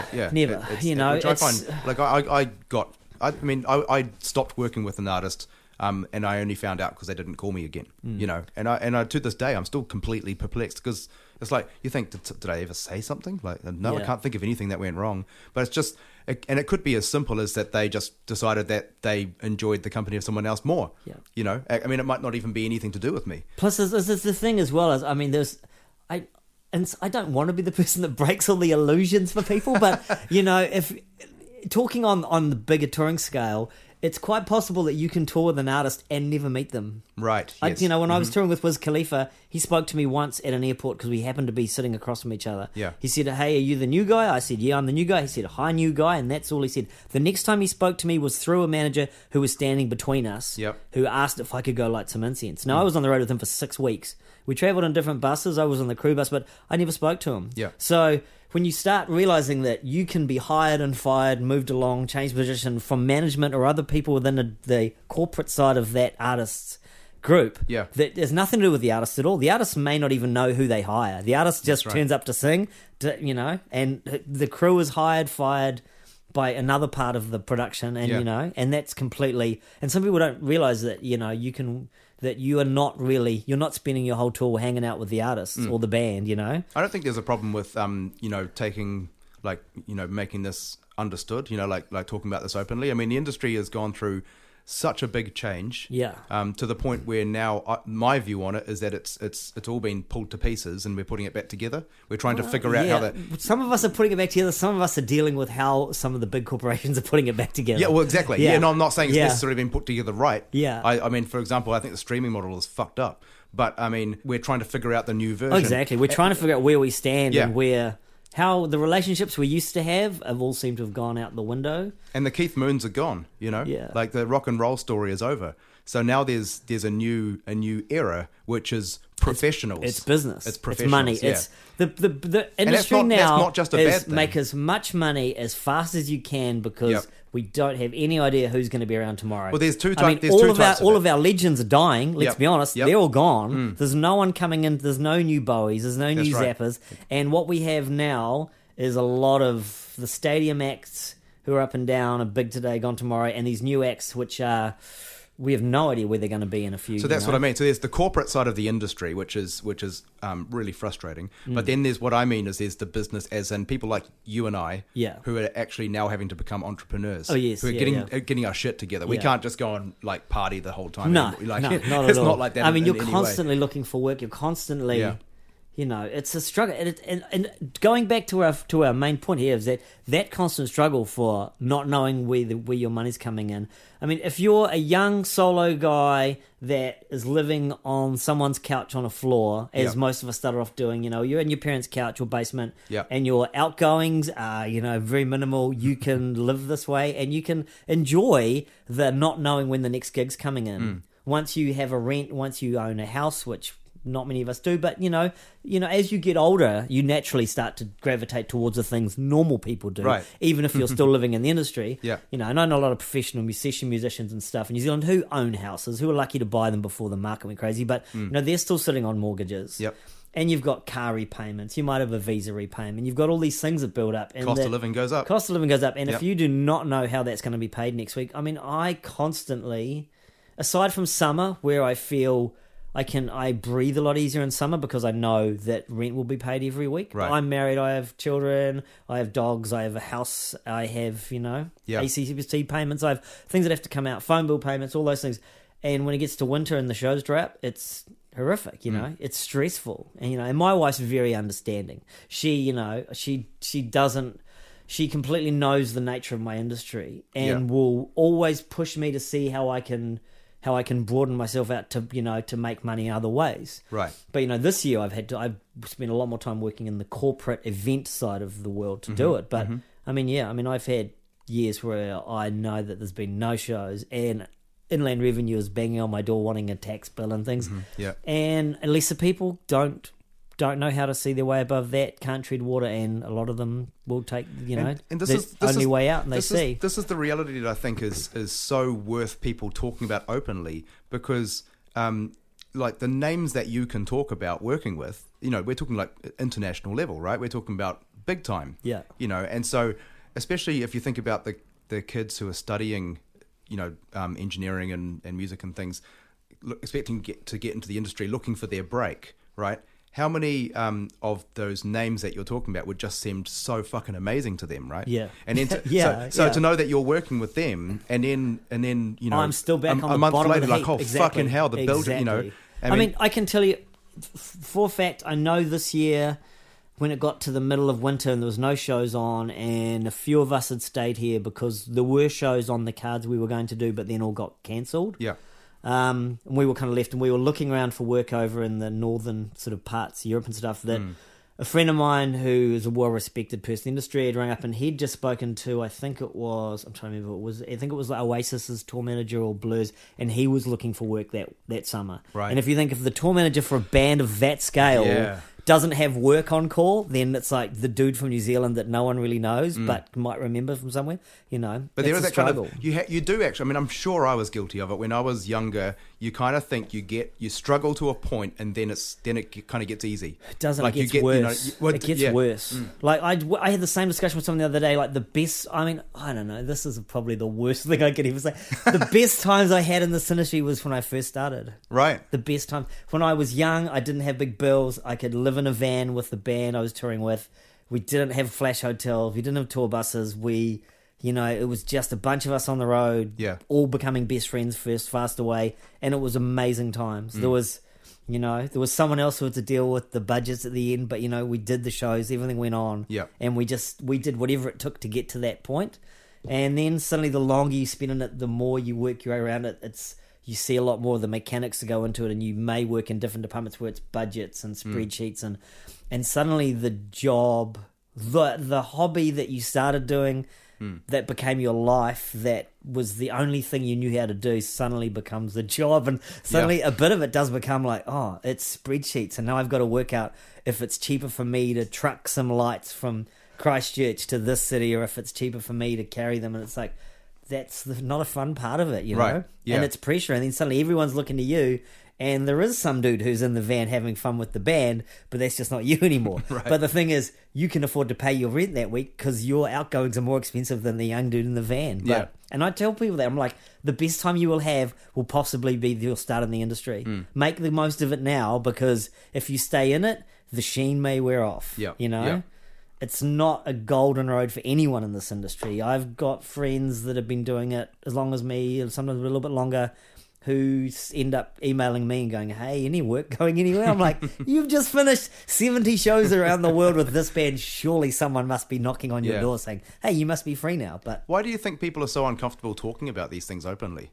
Do you think it's like keeping up Um, I appearances? just don't think in the industry as itself we don't like talking about things. Because it does. It, do you think that by us talking about our struggles, it feels like we're ex, we're um, exposing our sense of failure? Like think if, like if I tell I don't you know that, if this is a failure. I think it's just a total fear, which we're in positions to be fearless. but if I was, for example, going, oh man, I got no gigs on at the moment. You know, then it's sort of like saying no one's hiring me, which is sort of I saying, th- I'm Oh, yeah, fail-" definitely. You know what I mean? Yeah, yeah. I, So yeah, I think, I don't think wanna, it's you know- definitely part of it. And I Yeah. think, I mean, the, what we do is a superhero job. You know, Yeah. when you look at when you when people go look at a show like Coldplay and they just see that band on stage for two hours and they think it's amazing, but just the amount of people that do that, whose Yeah. life is that band on the road with them, putting that show together Hmm. under all kinds of pressures from hurricanes, storms, tornadoes, you know, late planning. Those you have to be a superhero to do that job and every day make that happen. Yep. And when you suddenly have to go, this superhero has some problems, and today I'm not feeling great, or this month I'm stressing out because I could lose my car, or my wife or my girlfriend might leave me because I can't pay the rent, or you know, Yeah. that's the time when it's it's you know that's you feel very fragile, and I don't think anyone I know in the industry really could explain that to people that aren't in the industry, right. so I think that's the thing. I mean, just like could you like you brought up before, just trying to deal with normality in people, you know, on a nine to five basis. They have no real understanding how our life works, the way we have restructured our brain to do what it is we do. That's a good, You really know? good way of putting it. You have to restructure your brain Yeah. to go, I can do an 80 hour week in four days. Yeah. That doesn't freak me out. The thought of that doesn't even freak me out. It should, but it's like, no, I can do four 20 hour days. Mm. I can deal with four shows on the run. I can deal with flights, trucks, everything else. But I cannot get off my ass to figure out how to call Vodafone to sort out something I need fixed. but I can do something else. Mm. I personally have a problem. I have a very bad problem with anxiety, sometimes out of the industry that I work in Mm. Yeah. quitting drinking also added to that as well so going into the situation where i'm not i, I can stand in front of a crowd of 50 80 90000 people check a microphone talk to people organize stuff but if i have to go to a party with three people i don't know i will be terrified I'm, I'm actually the same you as you, know on that. and on this, that's and that's something that some people go well you can't be because you do this and you work in big things i don't like crowds but Yeah. i go and do festivals yeah. Same. you know yeah, I can't So- stand being in the audience. and I Yeah. don't know whether part of that has been amplified by what I do because I've cocooned myself in a certain way to do the job I do, Yeah. or whether or not I have f- f- chosen this path more of that fact because I don't deal well with normality. Were you like that though before you got into the job? I don't know if I no, I don't think I was as much. Like, Interesting. but I mean, before I s- really committed to the music industry on this side as well, you know, I did a- I did bits of acting and stuff. I think I was really kind of sociable and. Whereas now I find I'm not. I'm not a Right. sociable person, Right. At all. Like, I'm, and my wife would be like, "Damn, he's so on." it." I'm, I'm not a sociable person, you know. Yeah. I don't, I don't go out much at all, you know. And isn't it funny it's- because ever since you got here today, we haven't stopped talking. I know at exactly. This speed. So oh, exactly. like, I can sit down with you know musician friends, touring friends, Yeah. and it can be nonstop. Right. But if I have to go to another situation where it's people that are talking about the week they had at work or something else, or you know, or ask me just- about my job, I'm like, I don't know what to tell you about what I do. Like, Yeah. I. I It's do like I- I amazing need- shit that you I need- dream of. right, I need but four it's just hours the to set job, it up, Yeah, yeah. yeah, you know, you Yeah. never want to seem. Hey, I don't want to sound like I'm an arrogant asshole. Yeah. But then if I dumb it down to people, just kind of think I'm treating them like shit because I'm not excited about what Yeah, I do. that's like right. it's a very tough situation. Yeah. You know, so I think a lot of people in the industry only see each other, are happy to not see anyone, Mm. see each other when they tour, or just frequent places with the same kind of crew and same kind of people. yeah, that's right. You know? yeah. So what do you do? Like, what's your way of getting through those darker moments? You know, when when the when all that work gets cancelled. and Oh, I that- just have to work it through my own head. Yeah. And it's some days it's so much worse than other days. Do you like go? You know, like walking or or like you know what I mean? Like, is there something that you do to to try Uh, I and just try and tell myself that this has happened before. It'll Right. It'll be a thing. Something will happen. Nature something. of the job. Something. Something will happen. It'll get better. Yeah. But you don't believe that in the time. I You know, often- like when I often think of this job as being like if you built a cabin in the middle of the absolute wilderness, you're totally off the grid, and it, you know you are living somewhere where it snows in winter and that kind of thing, and you have to you know operate seasonally, so you have to make sure you collect the wood while you can get it and cut it while it's not frozen and. You know what I mean? Hmm. Managing your water and managing your food. I think it's a very similar job because of like what you're saying. Like for you, winter um, doesn't you don't earn anything or, or at least anywhere Yeah. near as much. Um, I'm sometimes actually I'm the other way around. I, I actually do a lot better in winter, but from ju- the week before Christmas through to about the week the first week of February, there's not really anything going on for me. So Mm. I generally that's when I slot in things like album work and or I travel. I mean, it's a very hunter gatherer kind of Yeah, industry. ex- exactly. You've got to That's what go I'm saying. find a work, Right. You know, even if you're a session player or if you're a sound person, you know, you're constantly having to see if if there's no work, if nothing's there, you've got to suddenly go, okay, who can I hit up? Yeah. Mm. Who can I hassle? Who can I go? Look, I've got downtime. If I know you can't afford a tech, but if you just pay me three hundred dollars for a week, I can at least pay my rent. I can do this. I can get this going. Yeah, yeah. You know, know? and if you and if you have no other option, then yeah, I mean, I know people that have left the industry because of that fact. They've got to the winters, and now our winters are really polarizing between busy summers and winters, where it's got bad. That have just quit. Have just said, look, I just can't do it. I can't afford to. You know, so it's an age thing. I think. I don't Hmm. think. I don't think anyone wants to be fifty living on their parents' couch with No. no, money, being broke. I know some people that are still like that, Mm-hmm. but none of us think that's the dream of this part of the industry. We all want to get better. We all want to do better shows, bigger shows, but we want to at some point be able to drive a car that Yeah. works. You know, Yeah. you don't. But the thing is, no matter where you get in the industry, you still battle this this problem with this anxiety about your work and you know, and this this whole level of depression which hits our issue so much tougher yeah. and it is it's a it's a constant constant battle and like i said it's not just depressed people it's like you can come off a worldwide tour that has sold out every single house Mm. and on tuesday you're finished you're home you've driven home you've suddenly left the cocoon of what you know you're back dealing with your family or you know your world and the normality in your world and your street and you know Yeah. whatever else and trying to readjust back into that readjust to just even how you talk to people Right. if you're used to suddenly dealing with loaders every day you've never met and you have to yell at them and you've got to tell them what to do in 10 minutes and get this sorted, get this up and down, Yeah. you know, you're just a, a cog in someone else's big machine Hmm. and someone's yelling at you and then you go home and you have to deal with, you know, I have to keep kicking myself and telling myself that my son is 12 and he is not a loader doesn't and work if for he you. takes three times to pick up a bit of crap off his bedroom floor, that's fine. Right, But yeah. I'm still going, I, you know, I need this done now. Grab this, move this over here, pick Yeah, this up, do yeah, this. yeah, yeah, it's like, yeah. and that's what my brain, my brain has. I've restructured my brain to do this, and you have to Yeah. suddenly, you know, decompress, come off tour mode, you know, stop the swearing, talk, learn a different language. Yep. Mm, I mean, when I go on tour, my language is completely different, completely. I mean, I know that. One famous thing is, oh, the Muse guys now, their wives will tell them they must book hotels and they take a week off after tour. They all Wow. disappear, go to a hotel for a week to decompress and readjust. So when they go home, they are somewhere closer to normal. Because when they were coming Interesting. straight off the road, they were just like hell to live with. Right. And I know my wife says I'm probably the same. Like I just come off and I'm just used to being in a certain way because Yeah. it is such a. It is. Oh, there's always a hard word. to- It's not monotonous. It's it's repetitive. Mm. Touring is repetitive. You must do the same thing every day because that's how a tour works. You're Yep. doing the same show in 20 different places, but it's still the same show. It's so probably like getting out of prison.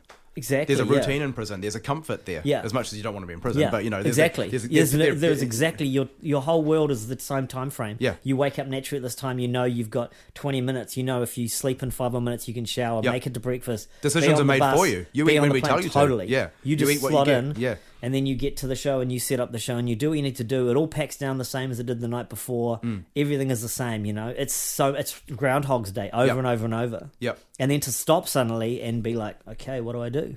You know, how do I? What do I do? How do I kill time? Yeah. Some people I know, you know, take up sports. Some people I know, are crazy avid sports people. Uh, some people get into artistic sides, photography and stuff. I play PlayStation Yep. hours and hours on end. so I actually quite lucky because I read a study the other day that PlayStation is actually a form of meditation. Is That that is, right? They did tests on people's brain forms, and when they were actually playing for long periods of time, it put their brain into a meditative state, and they were Wow. like, some people can actually that's how they can totally focus on other things. Which I wonder if the find- same thing happens for, for musicians. I think totally. Hmm. But you know, I mean, sometimes you finish your tour and you don't want to see a guitar. you well, just fuck like don't yeah, want to see totally. anything, Yeah, and it's yeah. terrible because I have nice guitars, but I'm like, I don't want to see something for a while. Or you might get home and go, I just want to play a music that's not this kind of That's music, right. you yeah, know. yeah. I tend to But- listen to like crazy shit when I'm Yeah. at home, like random stuff that I'd never play live. But Yeah. it's yeah, it's it's, and you know, I'm lucky. I have a great home life. Yep. For some periods of my life, you know, I would be going back to a flat on you know on my own, or you know, or with flatmates, and they totally would be in a different kind of headspace Mm. or something. And you know, readjusting would be really tough. Now I kind of I have a family that I readjust pretty easily. You know, straight back into and things. Yeah. I think I do. My wife may say differently, but you know, but I think for everyone, you know, it's different. And some people whose lives are quite solo outside of the industry. You know, the only time they really are sociable is with industry. The thing that's a lot tougher. That's when it's really Yeah. hits them. And Yeah. like, and I, well, I just was listening to a podcast with a guy Mark Ford. He used to play in Counting Crows, and he said the toughest part Oh. of touring was not the two hours playing; it was the twenty-two hours filling time. Right. And that's you know, luckily if you're on the road, you've got a lot of you. you if you're if you're doing a lot of you know, if you've got show, show, show, you're spending a lot of time doing things. Well, I think that's the formula that we're like in the old days with the younger musicians, especially the bigger bands who who now they did have money coming in and they were on the road for two years or something, and they have that massive window of time, and and after a while, it's like what what the fuck do you do? Hmm. Um, and you know you can afford to to buy crap like to buy some junk or buy some Yeah. alcohol or whatever, and you know. It, it, it's like obviously that's going to happen. Yeah. You know. Plus, I mean, I feel like for for musicians, you know, I can't I can't speak to the mental health of musicians because it's, I'm no longer a professional musician myself. Mm. Right. But I mean, I know that out of their day, they've got a lot more downtime than I do. Right. I mean, at nine o'clock in the morning, eight o'clock, I'm at the venue.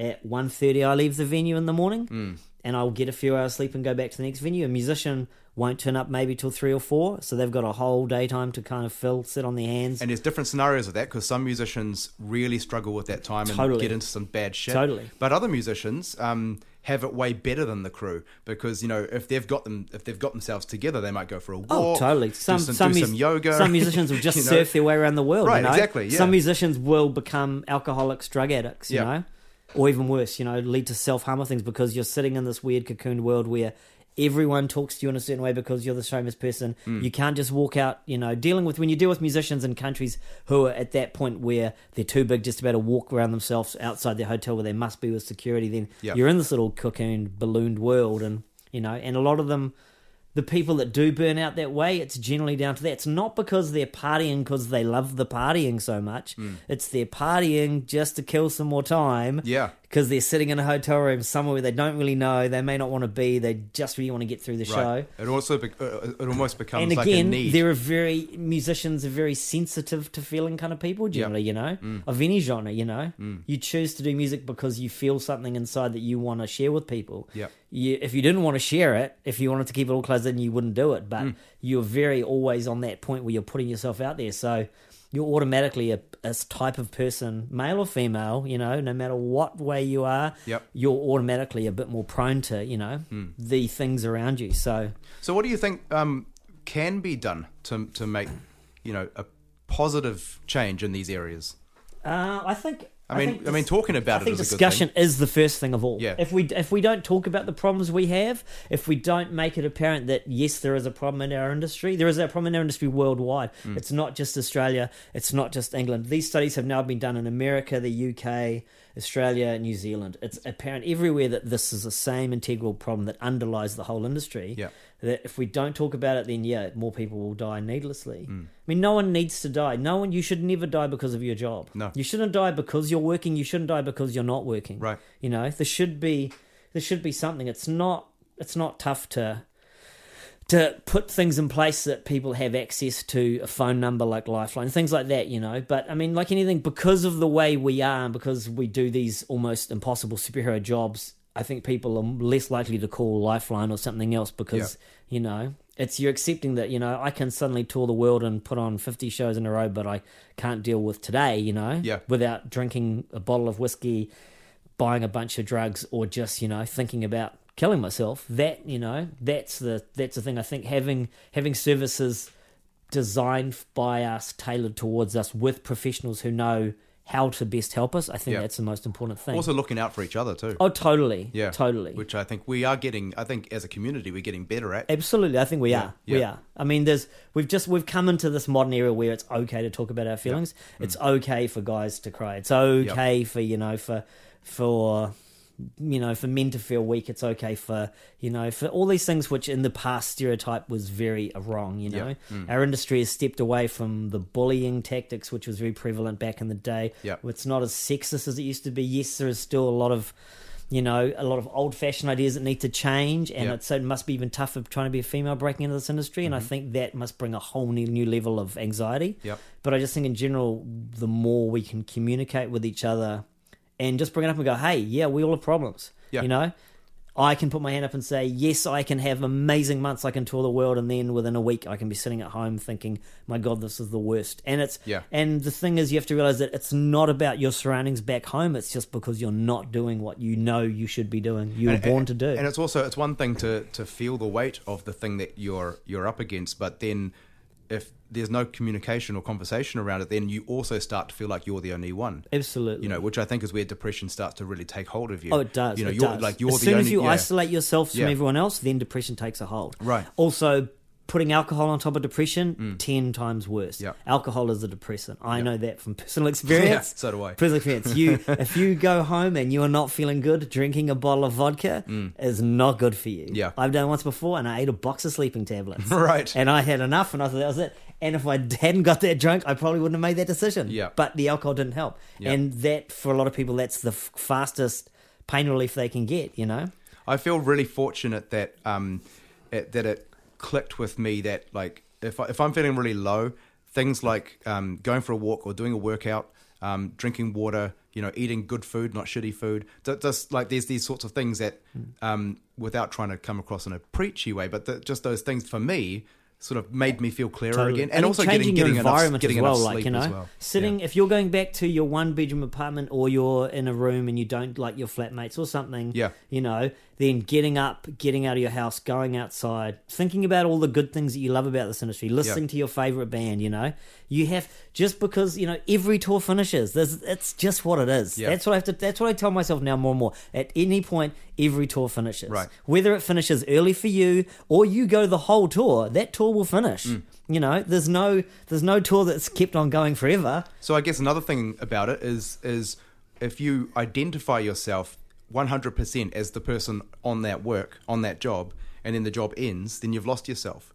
Oh, if- totally. but if you're able to ground yourself um, in a number of different ways, then you know that if that job comes to an end, you're still the guy who does the other stuff. Yeah. And like you know, f- like five six years ago, I got a dog, and um, and it was one of the first times I'd done something that big that wasn't career orientated, and it changed it changed my life completely because it was now you know this. I'm, I'm no, I'm, I'm a guitar player, but I'm also a dog owner. Yeah. You know, so what am I doing today? Well, today I'm going to walk the dog, and you know, it's- Exactly. you know, ha- yeah, Yeah.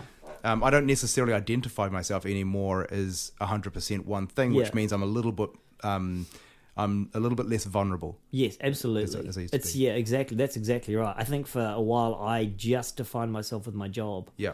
Because it's what I sacrificed everything in my life to Yeah, do. yeah. And what I you know, and sometimes I still sacrifice a lot to do it. And it was necessary to get started. Yeah. In the early You know, days of your yeah. career, you have to. Yeah, you've got to be. Yeah. But, you know, you have to realize that you are more than your job, but you have to be able to step back and look at your job, look at your position in the industry, know that if you've got this far, people like you. Yeah. You know, if if, if you've got a good tour, if you if the tour came to an end and you got to do the whole thing, Hmm. that's 10,000 times better than the guy that didn't get that job. Right. Hmm. You know, and chances are you may know the person that might not have got that job. So, Yeah. you know, they're in this situation. There's always someone that's going to be worse off. You That's know, it's, right. it's it's easy to say all these things, but it's things you have to tell yourself. You know, there will be another tour that'll come up, Mm. and if it doesn't, then just be prepared for it. You know, Yeah. like maybe there will come a point in time when you don't want a tour anymore, or you, or you know they will pick someone else, or you know someone else that'll come up that'll replace you. Well, that's a good point because I, I remember thinking um, not that long ago, you know, what's going to happen in the future? Could I possibly still be living this, you know, life that I've got and this career that I've got in 30 years? Um, and then I think, well, maybe not. You know, maybe I won't get hired. You know, when I'm that old, I'm not sure. Um, but then also, w- would I really want to still be doing this in 30 years? You know, maybe by then I could do something else. Like you only get one shot on the planet. Yeah. you know, why don't I why don't I write a book or make a movie Exactly. or, or You know, or there's- fucking, It's, I- why don't, there's why- always why don't I ways open to, a bar to, to, and- to diversify. Yeah. There's ways to go back and pass on what you've done teaching. I, s- you know, I spend a little bit of time teaching now. Yep. Um, there's just different things that I do. I've taken what I've learned in the rock and roll industry, and I, do- I do a, quite a bit of work for a PR company. Oh, yeah. And Dark Horse, and we do things like the Tiffany launch. We did a lot of work for Heineken. I've, Great. and you know, so I've got to.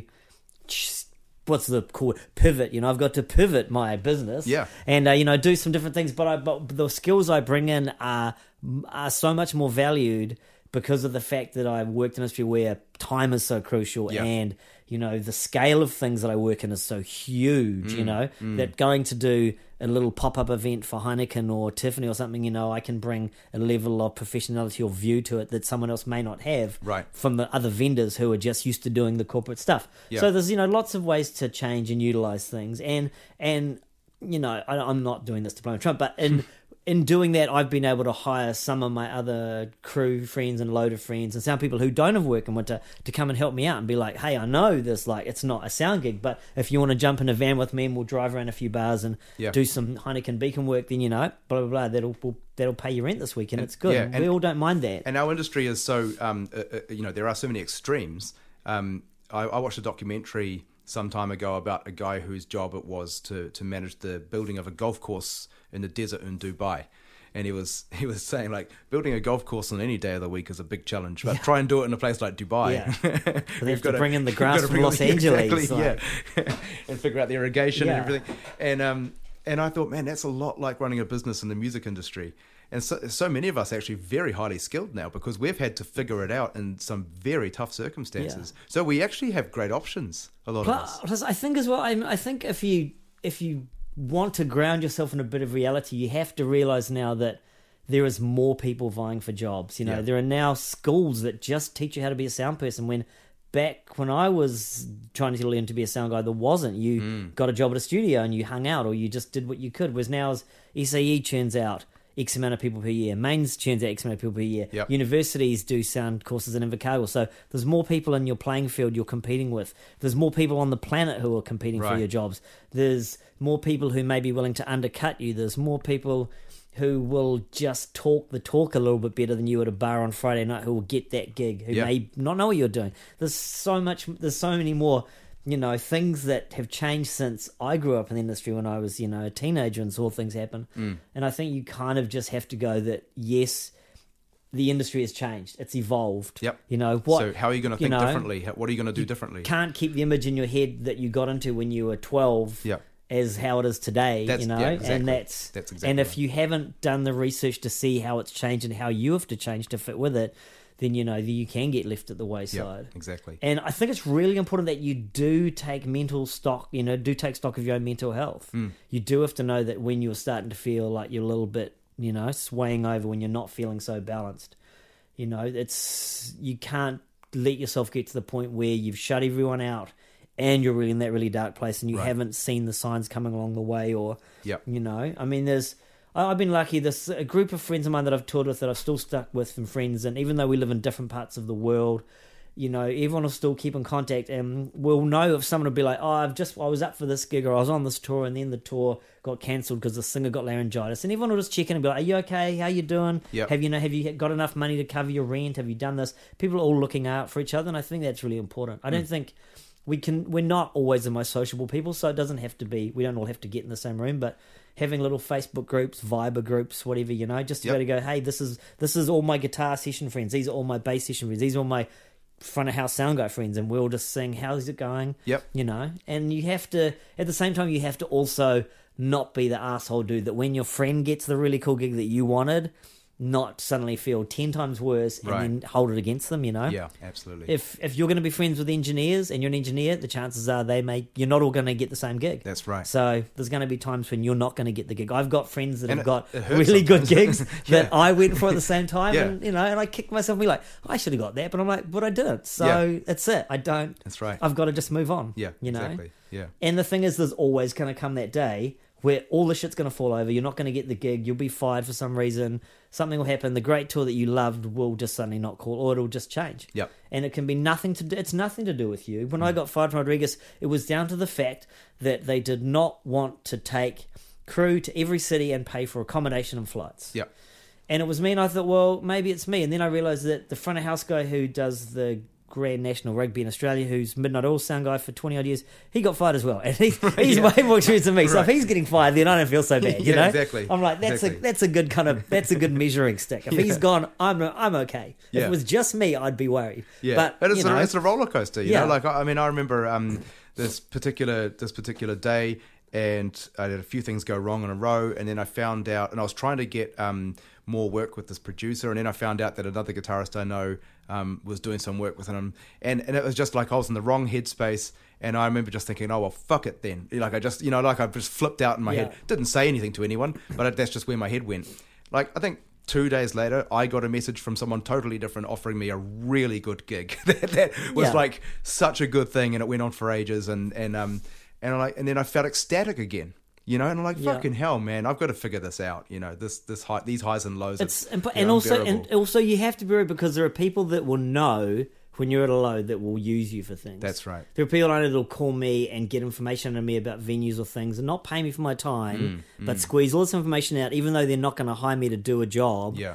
But they can basically get all the work that I would have done out of me information wise and then do all that work, get it sorted, and then, Yeah. you know, either hire someone else to do the job Yeah. and give them the information already so they don't have to research, it, you know? Yeah, And you yeah. have to be worried about that, you know? Definitely. It's okay to kind of go, I don't feel comfortable. You know, if you want me to do this, pay me something. You know, Yep. it's worth something. Your Yep. time is worth something. absolutely Just absolutely. because you're unemployed doesn't mean you should not charge people for things. You no, know, we've got to we've got to learn to value ourselves in Absolutely. our industry more You and know. more, which also comes back to backing each other. and up the thing as is, well. if you're not going to get paid anyway, what have you got to lose? That's right. You're either not going to get paid or you'll get paid.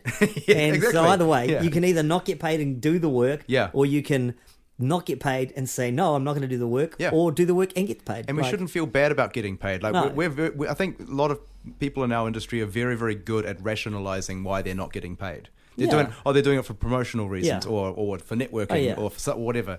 It's like fuck that. Everyone else here is getting Exactly. paid except for you. Exactly. yeah. It's- yeah. Well, thank you for coming back in. Cool, and, no um, problem. and- and I know it's, I this has been the most appreciate- cheering, cheerful kind of thing.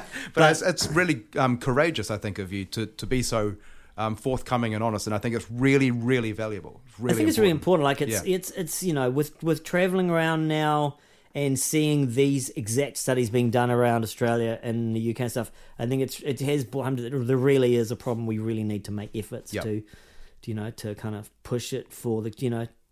Get things getting right. That's right. Because you know we can't afford to lose anyone else. The industry is, even though it's a big industry, it's small enough that we can't afford to lose anyone anywhere. You Yeah, know. yeah. And especially because of this fact that this industry has killed them. That's it's no that should never happen. and I hope that we can we can have a little part in you know the public appreciating the the hardworking crew members more, and and you know all the musicians out there. You know, r- remember to, to to say thanks. You know, and and it's, to it's it's everything. You know, the, if we didn't have the singers writing great songs touring, then we wouldn't have a job. yeah, but the singers also get the fans and the autographs. And I the, know, and but the- still, it's, it's Yeah, the whole thing. they're- You know, they're we okay, are. You know, mostly. there, there isn't the crew will have to remember. They the crew also the same thing have to remember just to thank the artists as well because it's like at the end of the day they're paying everyone's wages, Right. and sometimes some crew can go on the road and can you know. Kind of slag off the artist or the music. It's Yeah, like, dude, well, sure. Yeah. you know, Yeah. it's it's a two way street, Two-way, and we have yeah, to remember yeah. that. You know, whether you like it or not, it's great that they give us a chance. They employ us, the crews, you know, the management employs us. We're all in this together. It's a family, you know. That's right. Even though you may not, even though you may have the weird uncle you don't talk to on one part of the industry, or your weird auntie that you don't get on with, you're a family, and that's Yep. how you go. Yep, that's right. Yeah. Oh well, thank thanks again. Thanks for coming back. Great having me back. Yeah. Have a good Christmas. You too.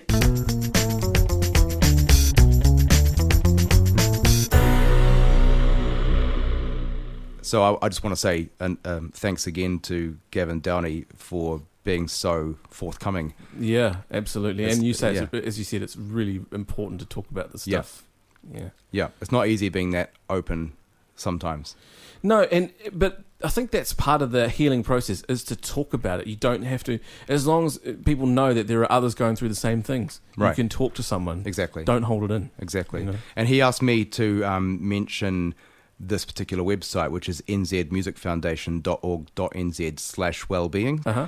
um, which relates to some of the things we talked about, including the survey. So you know a little bit about that. Mm-hmm. Yeah, right? Mm-hmm. I, I've donated to them in the past, um, and it, it's part of an overall kind of well-being picture. I think. I mean the um, the depression and the um, you know self harm and all that kind of stuff is part of a bigger picture, and it's a very important part of Yeah. of a bigger picture. But just in general, um, you know, musicians who uh, who haven't been able to make ends meet for whatever reason, maybe they've got sick and they can't work Right. for six months, or um, they they had a legal issue that, that, that they can't afford to fight, or Right. maybe they broke up with their wife and their wife cleaned them out of, of all their money or what have you. So that foundation is there to support people within the music industry with um, you know, to get them back on their feet as as best they can. So um, I, I believe that uh, you know big industry organisations are behind it and they're donating to it and they're helping. Um, Great. you know, with running it and keeping it going, but also people can donate to it. Mhm. Um, and we all know people who have had struggles with, you know, being in this industry over the years. M- Myself, I've felt it. Yeah, you know, same. over the years. Yeah. Where In it's like- fact, I'd pro- it's probably safe to say we all have. Yeah. Yeah. Yeah, and and so uh, I think it's a, a really great initiative, and I, I do remember uh, oh, it was actually something that Neil Finn said recently. Um, I believe it was linked to the ARIA speech that Crowded House gave, gave for the Hall of Fame, and and he was mentioning the the road crew and all those guys behind the scenes that couldn't do it without them. And then someone came out with a suggestion on that link I saw it on Facebook, and I think it's a bloody brilliant idea. And I think maybe they're doing it in Australia, and it should be being done here Yeah. which is um, put a, a five or ten cent ticket levy on every concert ticket sold in New Zealand. Yeah. that would go into this fund to help people with these problems. Hmm. Five or ten cents is fucking nothing. You look at all the um, inside charges that ticket companies put on them. You know, for admin Yeah. costs, Yeah. two dollars fifty for pushing a fucking button on on the internet. Yeah. I, I- I, Five or- I- I saw that clip that you're talking about when they mentioned that. Yeah. And I mean, the first thing that, that went through my mind was why is it only five cents? Exactly Well, right. it should be like fucking Couldn't it be a five- dollar? Five dollars. I mean, Yeah. whatever, you know. Yeah, yeah. so um, e- even a little contribution like that. So maybe this is part of a larger conversation that we need to have. Yeah. Um, with just get the conversation going with people, mention it to people. And d- if you have any kind of influence out there in the industry, Mm. talk to people about it because it's such a great and a small thing to be able to do that could have a massive impact. Yeah, yeah. Well, it's been a really interesting and enjoyable year for our first Absolutely, our first year man. of the podcast. I've, loved it, I have loved it. You Yeah. know, I leave here on a high every time that Yeah. we've done one. So and I and I mean, I, I feel like I'm getting an education too, like every time, you know. The only reason I'm doing it, yeah, th- is to learn from people. Yeah, this is yeah. why we.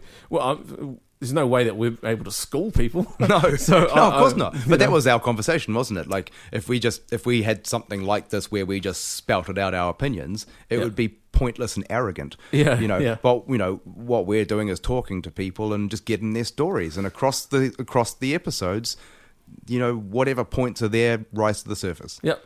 Yeah. And uh, so it's probably a great uh, time, a good, good opportunity to say thank you to all Yeah. the people who have supported us, not just our sponsors, but also those people like our guests who have given the, given up their time to be here and to talk to us. It, it, it is great that this technology and this medium is available to us to be able Yeah. to reach out and do that. So thank you to our listeners, um, and and thanks for listening, and thanks for also spreading the word. And also another shout out to our sponsors: Bright Lights Photography, Mark Rains uh, and Rains Gibson Matthew and Accountants. Justin and Paulie at Dick Perfect Promotions. and sorry, we pick on them. We only do that because we know them Yeah. and we love them. Um, And because Justin Paul, and Paulie loves Dick. at um, at Pitch Perfect Promotions and Thomas Mueller Yeah, Thomas Mueller, Hearing Technologies, Acoustics Hearing. Sorry, Acoustics Hearing Technologies. and uh, your your your guys, the Rock Box. the Rock Box Dudes. guys, Yeah. who I'm looking forward to seeing in a few weeks. And also thank you to our guests, Yes. So uh, Gavin, Eddie, Nick, uh, Matt, and Opitaya. Opataya. Yeah, So thank you all for being a part of it, and thank you guys out there once again for listening and supporting. yeah. And we will, well, you will hear from us in the new year. I hate it when people say, "We'll see you in the new year." We're not going to see shit. We're- we we can't see you. We're not. We can't see down your. We're your- not even going to hear them in the new year because they're No. going to hear us. No, exactly. You'll hear from Yeah. us in the new You'll year. hear from us in the new year. Um, and- but we would love to hear from you guys. If you've got any uh, any suggestions, we've got these outlets. What, what are our portals? Um, Uh, sure we've got a Facebook don't, page. don't give up your day job.co.nz is our website. yep. Um, and and the same extension for And Facebook. there's links on there for people to get hold of us. Yep. If there's anything that you want to hear in the next I, I guess could we call it a season two? I don't know. Next year's bunch of podcasts because we still we've got more lined up for next year. Yep, definitely. Um, let us know could we, any subjects you want to talk about. Yeah, so we will hear from you next year. You will send us emails, and do it now. Stop being a pussy. and on that note, Have a great Christmas and New Year, fellas and fellas. see ya. Oh, and I almost did it again. See? See you in 2017. You'll hear us in 2017. Ciao. La